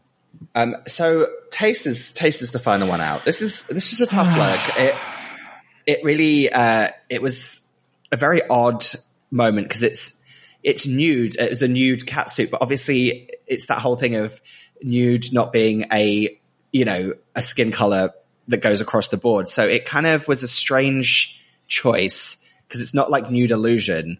It was very much like, oh, I'm going to wear this like beige cat suit. It just wasn't. this is this it just wasn't great. look. I feel like with this, just focus on the gorgeous hair and makeup, Yeah. and it's and the movements. But yeah, it, it this this is not a final look for me. I if she'd maybe had like like up to the the amount of chinchilla fur, whatever it is Yeah. on her. I'm sure it's fake. Everyone, chill out, back off. I know my gran wore fur, but my gran was also also evil, so that's fine. Um. So yeah, I just want like a lot more of that Yeah. on it, or it's just And like it imagine, missing like imagine, yeah, like if it was, if it truly was like nude illusion, so that it looked like she was just wearing that the fur, and there was a little bit more of it, it would have looked, she would have looked stunning. But it just was very Mm-hmm. like glaringly like, oh, I'm wearing a nude bodysuit with hair attached to it. Yeah. And you know, famously on this on this show, whenever they do hair looks, when people do hair coming out or hair things made of hair on their outfits, it never does well. It's a little little You- insider tip for you, you there. You, you tell them, Yeah. babes. You tell them. Right. I think we've got to hear some critiques, don't we? Yes, yes, yes, yes, yes. So this is kind of overall, you know, overall kind of for the season and for the and for tonight's looks is that's what they kind of wrap it all into. So Bimini's up first. Um, and yeah, basically Alan's like, look how far you've come. You know, in the in the first week you were in the bottom. Um, and you know, look how far you've come basically. She says that she kind of has like a Hitchcockian blonde kind of vibe in that wedding dress, which is like amazing as well, like kind of icy, icy blonde. Um, then Michelle loved the loved Bimini's lyrics because uh, she said they were very true to you, um, very zen. They liked her pointy tits on her corset. oh no, they and they also oh yeah, loved, they're very, they loved both very Gaultier. they loved both breasts actually, both sets of breasts. Um, Michelle was saying that she really likes the uh, the kind of breasts on the wedding dress as well, like the bedazzled nipple area on the the wedding dress. She describes her as um, this kind of East London, like edgy East London bride, which I loved. The bride of East London. Yeah, that's very true. Wait, and what did what did Alan say about her knickers? Wasn't there something like, or was it was it no? Sorry, it was it was Graham, wasn't it? yeah, Um, yeah, like said something about her knickers. Uh, translation pants for the UK. Like was like, mm, I don't think those are what you would wear on your wedding day. So here was just. It was like sowing that just slight seed of doubt, yeah, wasn't it? Yeah, completely, completely. Okay, let me take us away with Ellie. So Graham said, and I think the producers realized how important it was to have this phrase kept in. Graham said, "You really deserve to be Yeah. here." Um, and Ellie, also referring to Ellie, if you can do this at 21, what on earth are you going to be like in the future? What are you going to achieve? Um, so yeah, and that's a very, very good point. This gal is only 21 years old. Um, Graham also said that your sweetness never, never alters or falters and everything's always perfect, which is mm, a compliment and a critique. Yeah, Um, Michelle said that the look, this final look, shocked her and didn't expect it. And I think I can't remember who else was on the panel. I was like, "Really?" I think this is. I think it was Graham said, "This is classic, Yeah. Ellie Diamond. What are you talking about?" Um, oh, Michelle said, "Your makeup's always on point. You're the best painter of the She's series." right about that. Ellie Diamond. Yeah, I think is. I think Ellie's makeup And- is always just like just stunning. Yeah. We've also got Alan giving Ellie her critiques and says that he says that there's heart and soul in everything Ellie does. Um, and described her Glinda the Good Witch look as Marie, Marie Antoinette meets Claire's accessories. Oh, ouch. I mean, at least he gave her a compliment before he jabbed that knife in. That's a very funny, a very funny Yeah. description. He also says that she wishes she would like take a bit of a chance and like step out of of her perfection. Yeah. Um, they saw glimpses of it with the Dennis the Menace look, and we also saw it with the seagull look. Yeah. I mean, which is just bonkers. and that like weird orc monster thing that she did as well for that terrible Yeah. monster. But then I think Ru, Ru sums up when they this is this is like we've we've kind of cram all the critiques, critiques together at this point, but this is when they're backstage and the judges are talking. But Ru sums her up perfectly, which is that she Ellie truly has yeah she says she's cracked the code on Drag Race, meaning like she knows how to do each look for each challenge like pretty well and perfectly, and she knows what she's doing, but she's just missing the the grit and maybe that kind of that the the edge that's needed to kind of push you right to the top of that show. Um, cause Yeah. she's still just, and that, that, that's an age thing as well, isn't it? It's like when you're in school and you know you study and you revise and you know how to answer all the questions in an exam, in like a French exam, but you don't actually really know how to speak French. It's a bit like that. In your, your French, It's- your French oral, you mean? Your French oral. It's like, it's like Ellie knows exactly how to play the game of Drag Race and the TV show Drag Race, but then objectively bigger picture as a performer, she's just slightly lacking that, that, that je ne sais quoi talking of French. Yeah. Hey. Yeah. The X factor, if you Okay. will. Lawrence Chaney. Uh, Graham says you nailed the performance. You commanded the stage. Mm, okay. She definitely commanded the stage. Well, she nailed her own performance, just obviously didn't nail the group choreography. Yeah. Fine, whatever. Um, Lawrence, Graham feels that Lawrence is a fully formed character. Um, and this is a very key point. Lawrence, Graham says that Lawrence is a performance, but it comes from somewhere. There's a bit of pain. There's a bit of grit. Um, he, he doesn't take himself too seriously, but takes drag very seriously. Um, yeah, I mean, the pain and grit, absolutely. Lawrence is a tortured soul, which is always a beautiful thing to draw on in drag, isn't it? Like how how many times have you been to a drag show and there's someone performing and you're like, oh God, I'm really moved by you because there's a pain underneath all the glitter? Yeah, absolutely. Absolutely. Michelle also said that Lawrence's lyrics were super fun. He's definitely had his ups and downs over over the season, but he's so endearing, and you constantly you fall deeper in love with him every time. I mean, I, I 100 you know Lawrence is my hometown ga- girl, and I did say from day one she was going to win, but I took that back in recent we- weeks just because I do feel like she has faltered a bit and struggled to get back up there, but whatever. I'm not on, turns out I'm not on that panel. And then finally, we've got Alan giving some critiques. Uh, quite rightly says to Lawrence, your performances were a few steps behind. Um, particularly next to Tayce, who was like a whirling dervish. So it's a whirling dervish, or is that like a reference to like a a ride at a fair? I had to Google this because I thought it was I thought it was something like that, and it turns out um, the whirling dervish is a a particular dance that um, a member of a Turkish order of dervishes or Sufis. Um, it's like a yeah, it's like an actual thing. Hang on, let me get a better description of what I'm saying. Yeah, it's a it's a mem- it's a religious order um, in the Muslim religion, and it's basically these. They were called dervishes, and they were noted for their wild or ecstatic rituals, which are known as dancing or whirling. So that's how whirling dervish came into into like popular lexicon. That's crazy. I always thought it was a Did you- like a ride. Yeah, we're thinking of the waltzers, aren't Yeah. we? I remember as a kid, what I used to do is um, Egyptian grandma had a very 1980s built indoor swimming pool, and we I would I would go in it in my my ring. What we would call a rubber ring in the UK. What do we call it here? A floaty. Yeah. What do you call it? And I'd spin round an inflatable, and I'd spin round really fast, and I would call it a whirling dervish. Well, there you go. Just a fun Li- fact. little did Just you know. little did I know. Also, um, obviously Egyptian grandma put far too many chemicals in the pool and it would always like really hurt everyone's eyes. But Egyptian grandma, she was cursed and she was pretty evil. So, you know, there we go. Um, what else is happening? Um, okay. Well, Alan also says about, um, about uh, Lawrence's performance that he's seen milk turn quicker than some of those moves. Love that. yeah. Um, and he mentions the purple color palette, which is stunning. Loved the RuPeter badge earrings. So did we, Alan. Um, I, essentially, he sums it up by saying, Lawrence, you're a few steps out, but that makes you, that makes us love you even more. Yeah, and it's true. It's it, there's not every performer can get away with just not actually doing it correctly and still being loved, which is kind of wild. Okay. Do you want to talk us through Tayce? Yes. so yeah, they, they talk about, you know, Michelle kind of says, you basically were the lip sync assassin, um, on that performance. And she was, you know, there's nothing really much more you can say to that. You know, that, that she kind of quite rightly is like, oh, this is not the most elevated look for the final runway, but it's, it's like, she says, but it is who you are, which I thought was, uh, slightly, slightly barbed comment. And then, uh, Graham says that you basically were like an actual pop star performing in an arena, which I agree with. It was like seeing a full Yes. on, a full on show, which was amazing.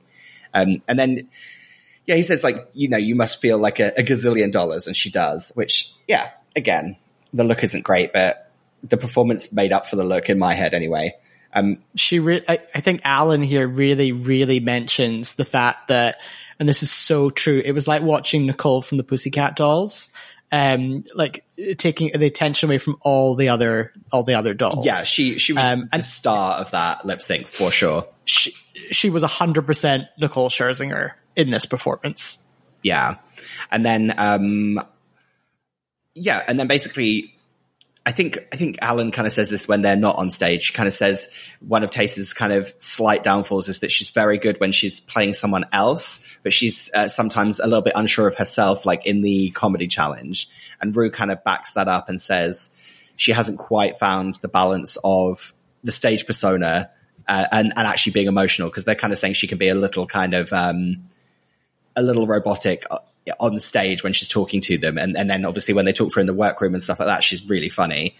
Um, Yeah. but you know, There's also there's also a moment where on that remember when they were doing the, the stand up challenge and Tayce trots out and Alan's there and before Tayce has even begun her performance her rehearsal she's just chatting away Yeah. and Alan's like that's your stand up Yeah. it's just when you're being it's when you're not actually performing and putting on a show that's yeah, who you are and it's so wonderful and charming yeah, and I, th- I guess that's why the viewers love Tayce so much as well because they get because we get to see that in all her interviews and like the workroom and everything. yeah 100% right this is the reflecting moment isn't it where they all Why So that props department- my reflection, someone I don't know. Is that is that reflection? My reflection from uh, was it was it from Mulan. Mulan, or what's it From from? Mulan. It's from Mulan. I only Mulan Mulan. Um, Melanie. I actually only know the Spanish version. Mi reflejo. Okay. Um, Do you want to send me some Christina of the Spanish lyrics to me reflejo? Nope, 100% don't because I do not want to fall into that problematic trap. So the props department have been busy with that LaserJet printer, haven't they? They've been printing out some color copies of some very lovely kid photographs of the final this is, four. This is classic drag race. It's like, I know what we're going to do. Why don't we make everyone cry and talk about themselves as a child? They do this every every fucking season. They trot out these these baby pictures. So we start with Bimini, and uh, Ru does her classic. Uh, I'm showing you a picture of your childhood voice, and goes, Bimini, what advice would you have for little Tommy? Yeah, and the picture, super cute. Tommy in school with like a gap in the teeth Yeah. and slightly messed up hair. Really, really, and really like blown out in like a, a sepia, Yes. sepia type color. makes it look like like Bimini's our age and had a school photo from then. It's like makes me feel happy that school photos all still look the same even now. Yeah. so, what does Bimini have to say? Um, what advice does she God. have? I really sorry. I just this I really can't stand this part of the show. I just want to. I need to just get that out there. This is Okay, so okay, earnest okay, hang on. annoying. This bit. It's just like Hang on, then. Here's what we're going to do. Um, Frazer, uh, what what would what advice would you have for little Frazer? Please tell us. it would. My advice would be. you need to start fucking choking out these motherfuckers at your school. The next next time one of them makes a gay joke at you, you need to grab them around the throat and choke them until they pass out.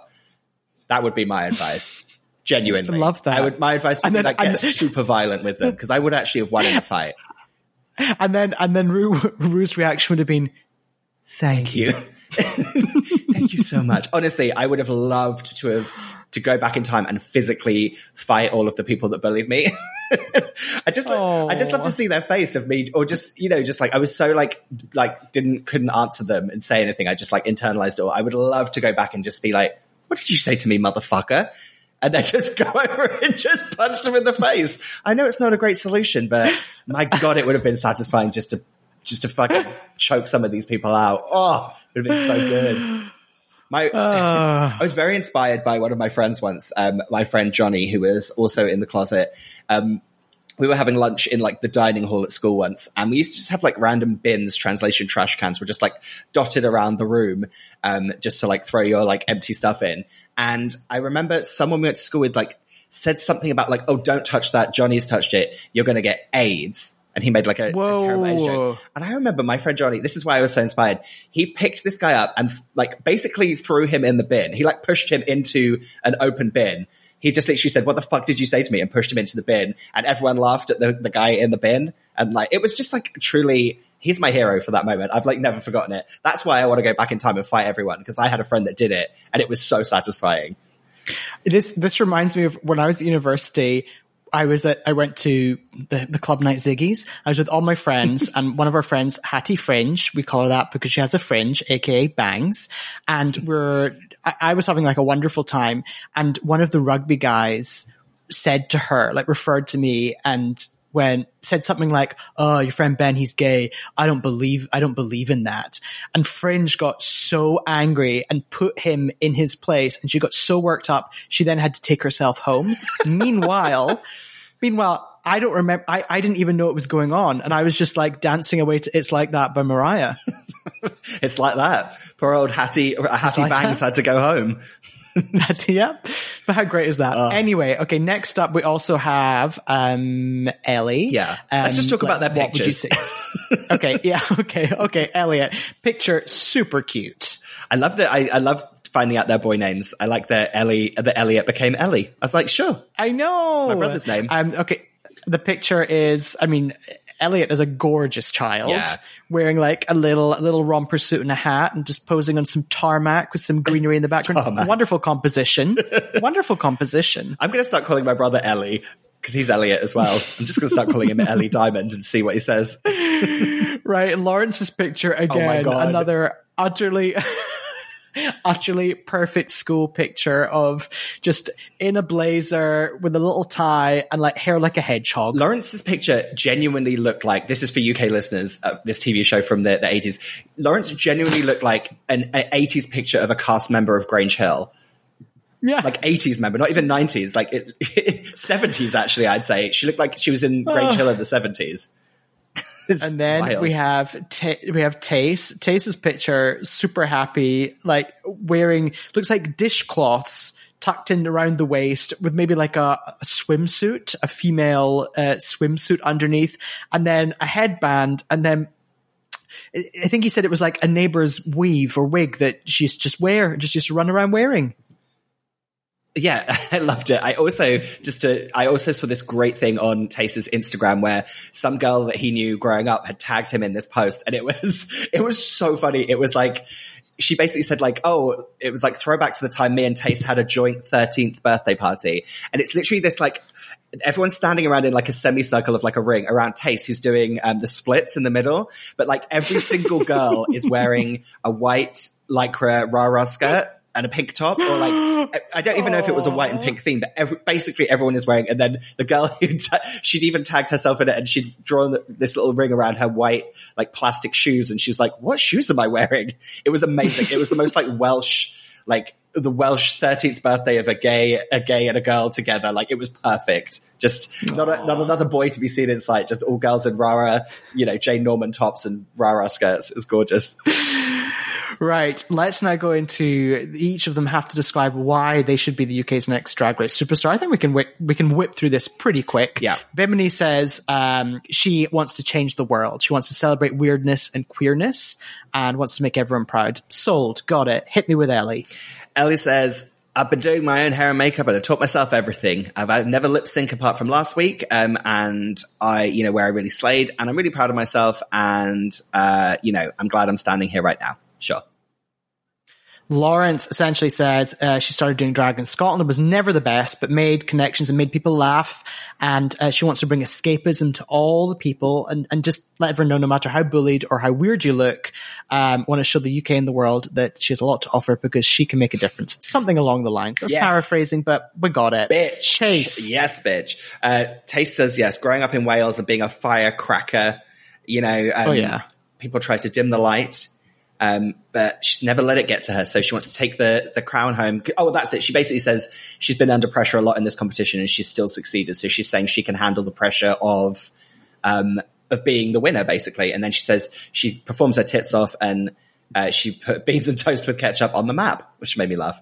I actually, I agree with her and I eat beans on toast with ketchup because the tomato sauce in the beans is different from the taste of tomato ketchup, people. They're two separate things. Very separate things.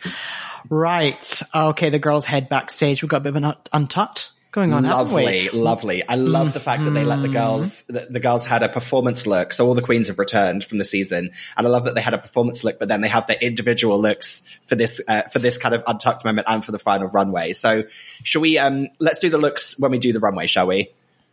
Yes. Yeah, okay. perfect. So what's going on backstage? Lawrence is nervous to see the to see uh his season two sisters. Um, he's wondering why does sister have an axe? Good question. Who knows? Um, Ronnie G um asks how does it feel to be in the final? Um, and yeah, Lawrence makes a joke about saying that Ronnie is like, uh, well, no, that's it. Lawrence is like, oh my God, Veronica, it's so good to see you. I've been worried about you. And Lawrence says you were diagnosed with rat bite fever. Um, and, and honestly thought you would have been in the top in the absolute final. So watch out season three gals Yeah. because Ronnie G is coming back in season three. Yeah, I loved it. I loved that. It was just nice to see Ronnie G. Um, and then, oh yeah, um, Sheza V, she kind of says like, what was the kind of, what were the gags of the season? Cause I, she's like, cause you know, I wasn't here for, for that long. Um, and then basically they were all like, Ginny, it's Ginny. And then Ginny just, Ginny Lemon just got up and walked out in her fish slides, which I thought was so Yeah. funny. and then, And, and, Ginny, and Ginny also says that technically she's the only queen in Drag Race history that's never been eliminated.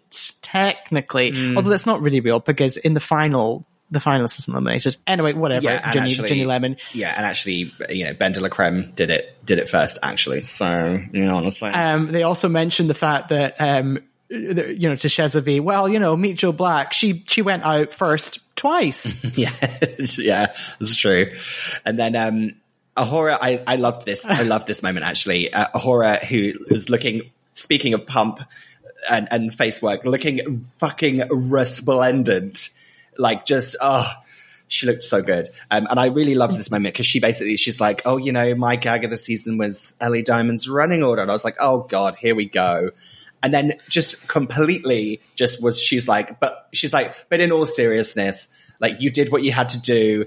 I totally get it. It's not your fault if people's performances were bad. And I was like, oh, I was like, thank you. I've been waiting for someone to say that to her. so I, I really liked that moment. I thought it was great. And they also do, they also do a gag where she like says something clearly obscene and it's like heavily bleeped. Yeah. Because that was her whole thing in her, in her comedy Yeah. thing. Um, Tia says that they should all be very proud. and She's just like, Sure. she's just like lolling. She's, it feels like she's like laying on her side at the back. She's all like, woo, woo, very, just tear copying around.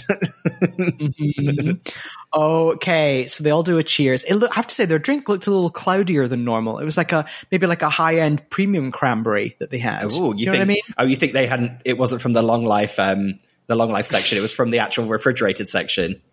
Exactly. I think they've like really, you know, the runner had to go out at the last minute and you know nip to that, nip to that. Well, I mean, we know there's a very big Tesco near that that studio. We do. you and I have been there many times together. At one point, the biggest Tesco in the UK. Right, let's do the looks. Okay, so all the queens come back out on the runway. I love got this. it, babes. You good to go? Yeah, yeah, I've got it. I actually don't have anything in front of me, but I'm going to do it all from memory. Oh, well, no, there's pictures. Okay. Brie, you're a star. Oh, Brie. Is Brie been doing a, a- oh, what's she like? Okay, let's, should we go top, should we just go straight from the pictures, top left to bottom right? Oh, no, no, we should do it in the order they came out on the runway. Okay, chill out. First up is Sheza V, isn't it? Yeah. So Shezavi's in like a gorgeous uh, kind of.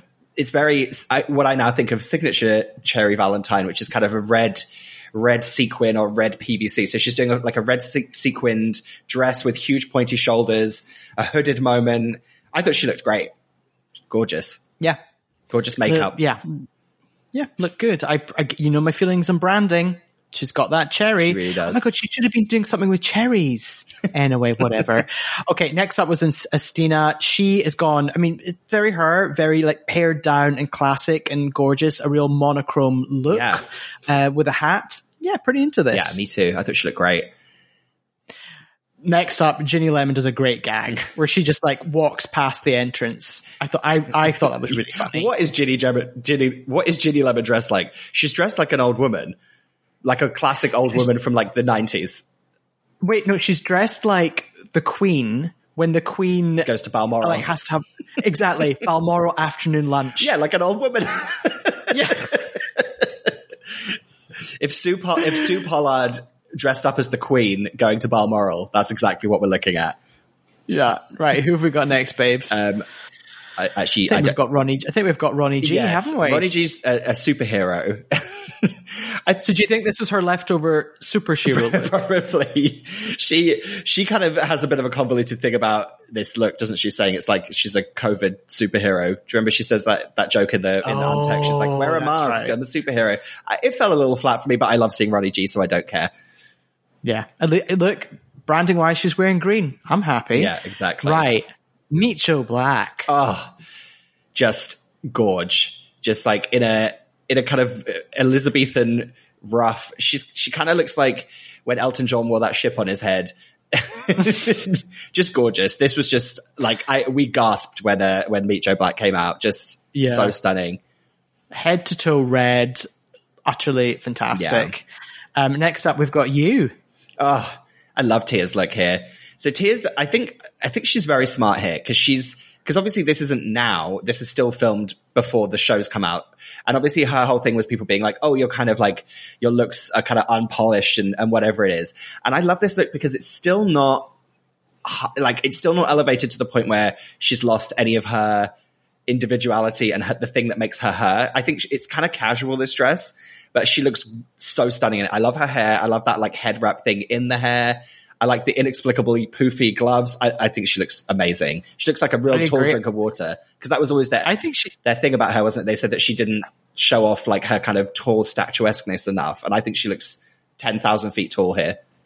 Yeah, I think this is the best I've ever seen her look. Yeah. Agreed, agreed, agreed. And she looks completely different to everyone else. Mm. So good on you.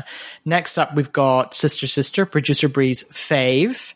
Um, she's got her glittery axe. She's got her trademark blue circle, mod circle around her lips. Yeah, and she's kind of, and she's got, she dressed like, it's sort of like, um, a velvet, uh, like, if you went to medieval times Yeah. and they had like curtains hanging up, it's a little bit like that. Yeah, it's yeah. She's she looks like a monk that's also made their a monk that's made their outfit out of the curtains at medieval times.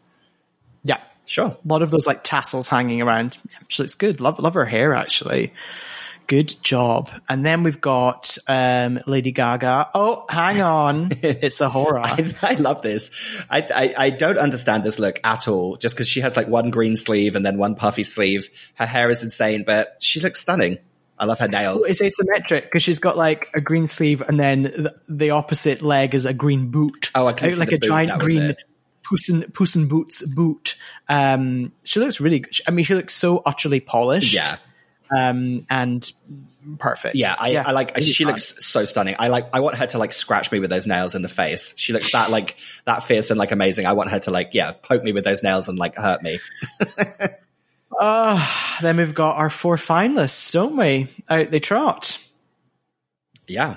And then uh, this is the moment. Um, so, so all the this this is go, this is doing the rounds in, in a way to try and kind of display everyone's looks uh, as thoroughly as possible. They've inexplicably put um, the tall queens on boxes, and then the short queens are standing in front of them. So they there's just these I high not no, yeah, so it's insane. So it's like t- they put Tia Kofi on a box and they put like Cherry Valentine and Joe Black with these huge headpieces on a box. And then they made Ginny Lemon, who looks like, literally looks like the queen. She looks about one foot tall standing next to Cherry Valentine because she's on a box behind her.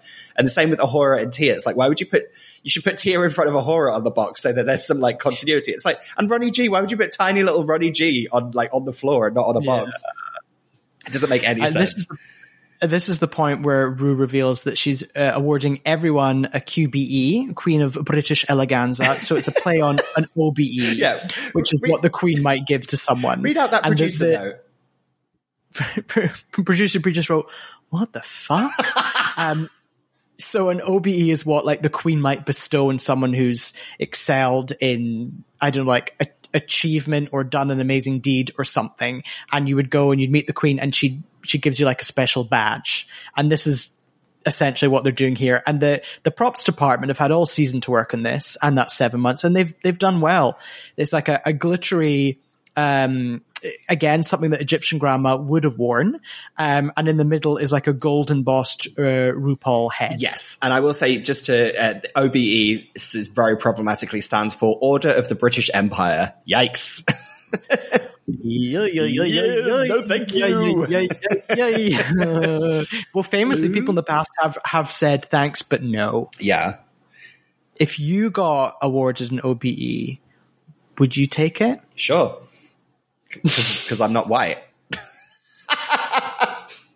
Oh, okay, okay, thank you. That that really helps me because I'm like, fuck, I am white. What have I got? I I would accept it, and I would go dressed in like uh, a rainbow um, LGBTQIA catsuit. Right. I'd really gay it up. Wonderful. Okay, do K. At this point, in fourth place, they eliminate Ellie Diamond. It's like, bye, Ellie. They're like, you did great, love. Trot yourself to the back of the stage. And she's just like, Yeah. thank you. And yeah, it was that was to be to be expected. yeah. And at this point, they remind everyone the out of the three finalists, the winner will receive a crown and scepter, courtesy of Fierce Jewels, and an all expenses paid trip to Hollywood. Huh? Hollywood. Come- The lights and and they're gonna glamour. Come to Hollywood Boulevard. See the Wax Museum. See the Instagram Museum. Oh, see the sex shops of Hollywood. Da, da, da. Oh, and they're going to get to create their own WoW Plus series. In fact, have you watched uh, any of the, the Vivienne's No, I last have year? not. I need to because I've got WoW Presents Plus. I need to do that afterwards. Yeah, it's uh, it's it's fine. It's fine. I think Whatever. Lawrence, I think Lawrence will- is going to do a, a, a fantastic job with his own show. well, well, this is it. The thing is, the whole gag's going to be Lawrence coming over, not understanding American culture, and no one understanding him. That's the joke. It writes itself already. we Fit really- complete fish out of water. We should really try and get him on our podcast. It's never going to happen, but we should try. Anyway, Oh my god. we I there is there is no way that Lawrence is coming over to, to LA and I'm not going to get to meet him. Like there I have to meet him Yeah. anyway. Before we get to that, we've got our three-way lip sync, don't we? Oh, we do. I tell you what. I tell you what. It's a three three way lip sync. It's the final. I think I want like a super fun female pop star, like really fun, fierce song that's going to be about like triumphing. You know, like you know, even though it's like really kind of played out, it's like even like Roar by Katy Perry would be like a fun song because it's just like you know, No. like, I want like a woman. I want like I want something fun. So so what shall we lip sync to, Ben? Tell me. No, I think I think you need to just get take rip off that OBE from your chest. I'm rescinding it because I think this is a fantastic. I think this is a fantastic song. You can't have American Katy Perry roar. Elton John, the queen that she is. I'm still standing. They're all still standing at the end of the show. I think this is actually Well, yeah, not I- my fave. Yes, I, think it's a great song. I understand that the lyrics work and that Elton John's an old gay, but I just don't. I don't want to hear. I don't want to hear that. To quote Valerie Cherish, Oh my god. Okay. Well, do you know what? You're going to hear it and they perform it, the three of them at the same time. I've seen a really fun, um, gif where it's like, um, uh, what's his name? Uh, is Bimini doing, what's their name? Is Bimini doing that kind of like low Cossack dance? Yeah. And then there's, um, there's Lawrence doing an air guitar and it says something like, imagine trying to explain this to straight people. I know. I love that Bimini did a Cossack dance. I want to see that Yeah. cut to. Remember that really weird disco song that came out that was about Rasputin? Boney M. Ra- Ra, ra, Rasputin. Rasputin. What a weird song. Why was that a disco song about Russian? Anyway, um, How, by the way, I, I feel like Elton John would totally do an episode of this show. yeah, he, sh- he really should. Yeah.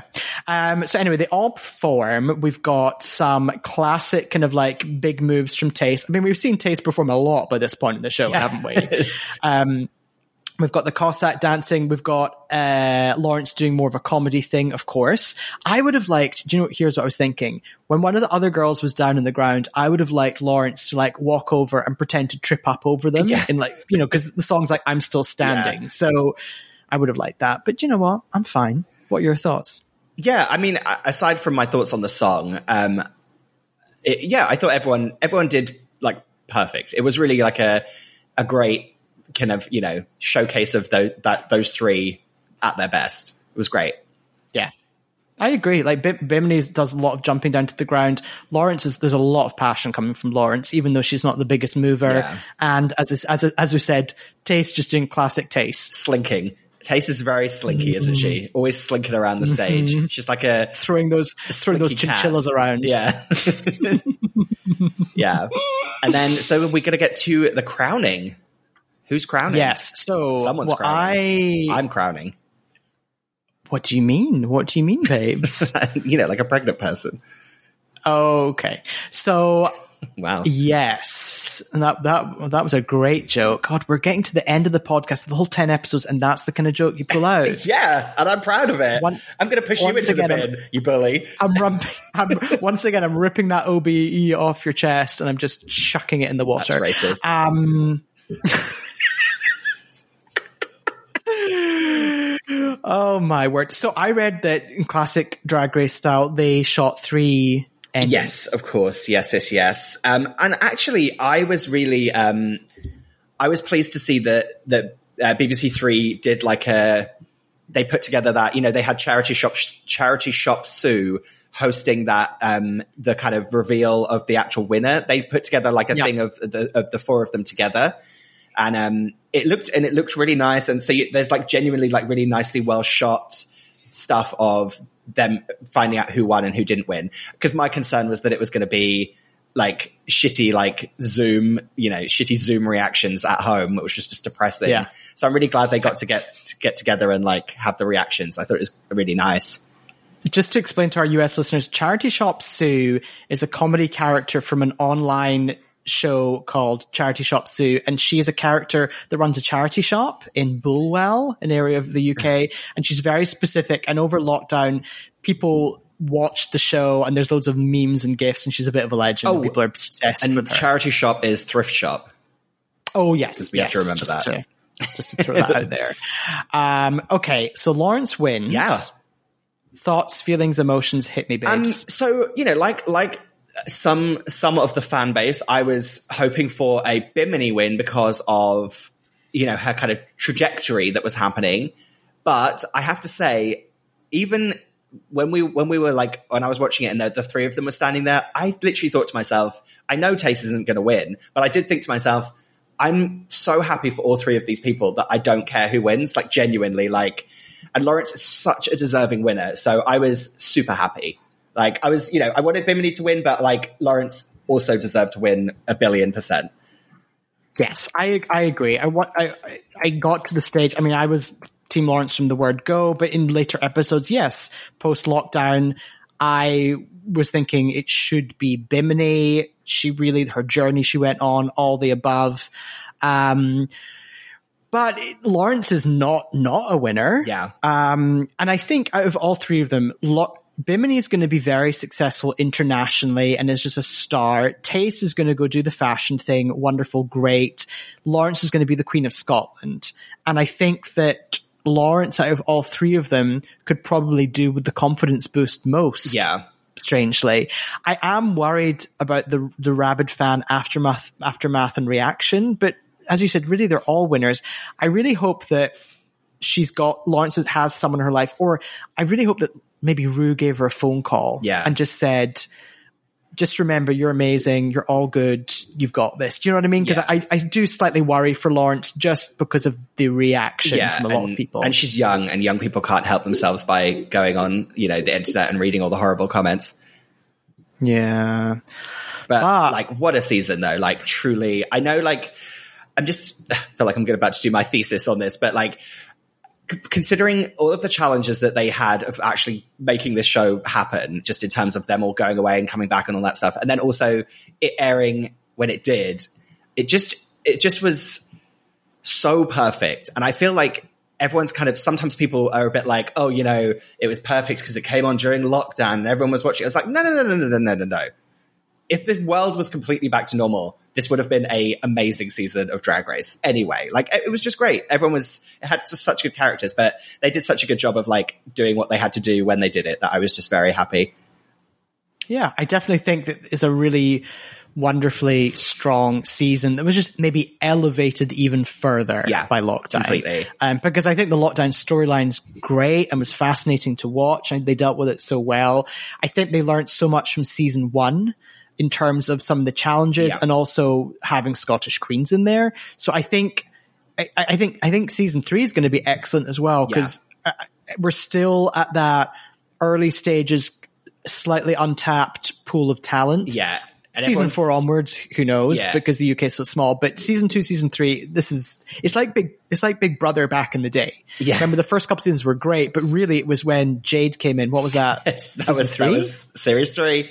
Kate Lawler. yeah, series 3 hmm Um. Yeah. So yeah. No, no, I, I agree. It's like still, still scrappy, but scrappy with a, a bit more polish this time around, which is such a great combination because you, you still feel everyone's heart, but you also get to enjoy, you know, a spectacle as well on top of it.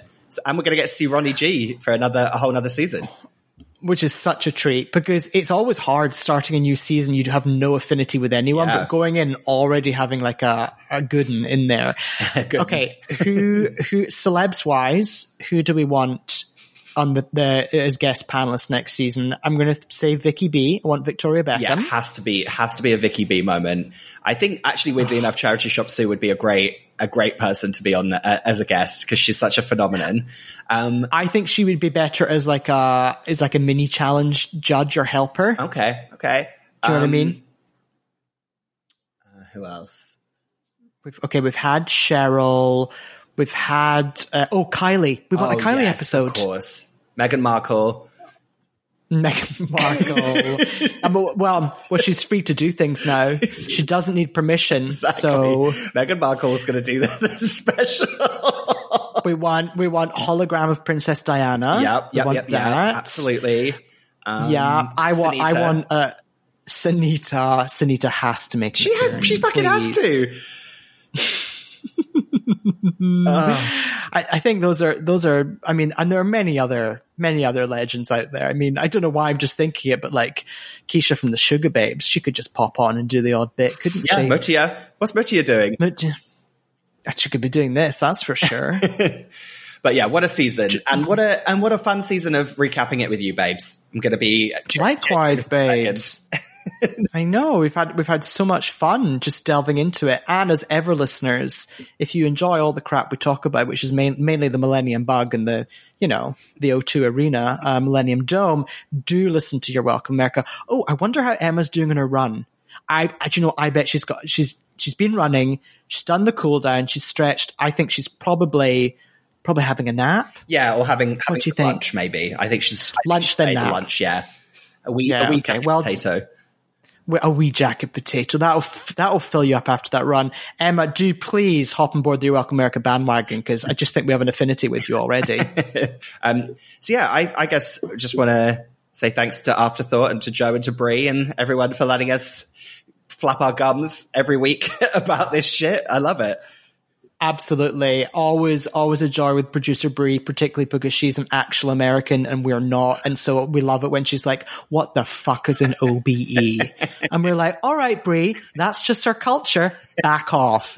Turns out it's problematic. Yeah, yeah, so we're like- fine, whatever. Like actually, we're really not proud of the Order of the British Empire. British Empire.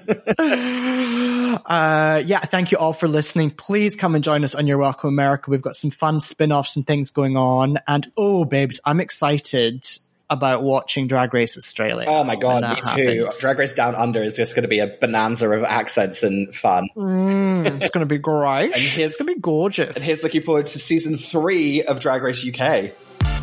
See you there, Ronnie G. Bye. Thank you for listening to Drag Race Recap UK. This episode was produced by Brie Weiss. If you've got something to say, get in touch. Drop us an email at dragracerecapuk at afterthought.media. Yes, and please listen to us on our podcast, You're Welcome America. It's available on iTunes, Spotify, and all those good places. And follow us on our Instagram. We're at You're Welcome America, which is the letters You Are Welcome America. For bonus Drag Race UK content and more, support the show over at patreon.com slash afterthought media. Drag Race Recap UK is an Afterthought Media podcast.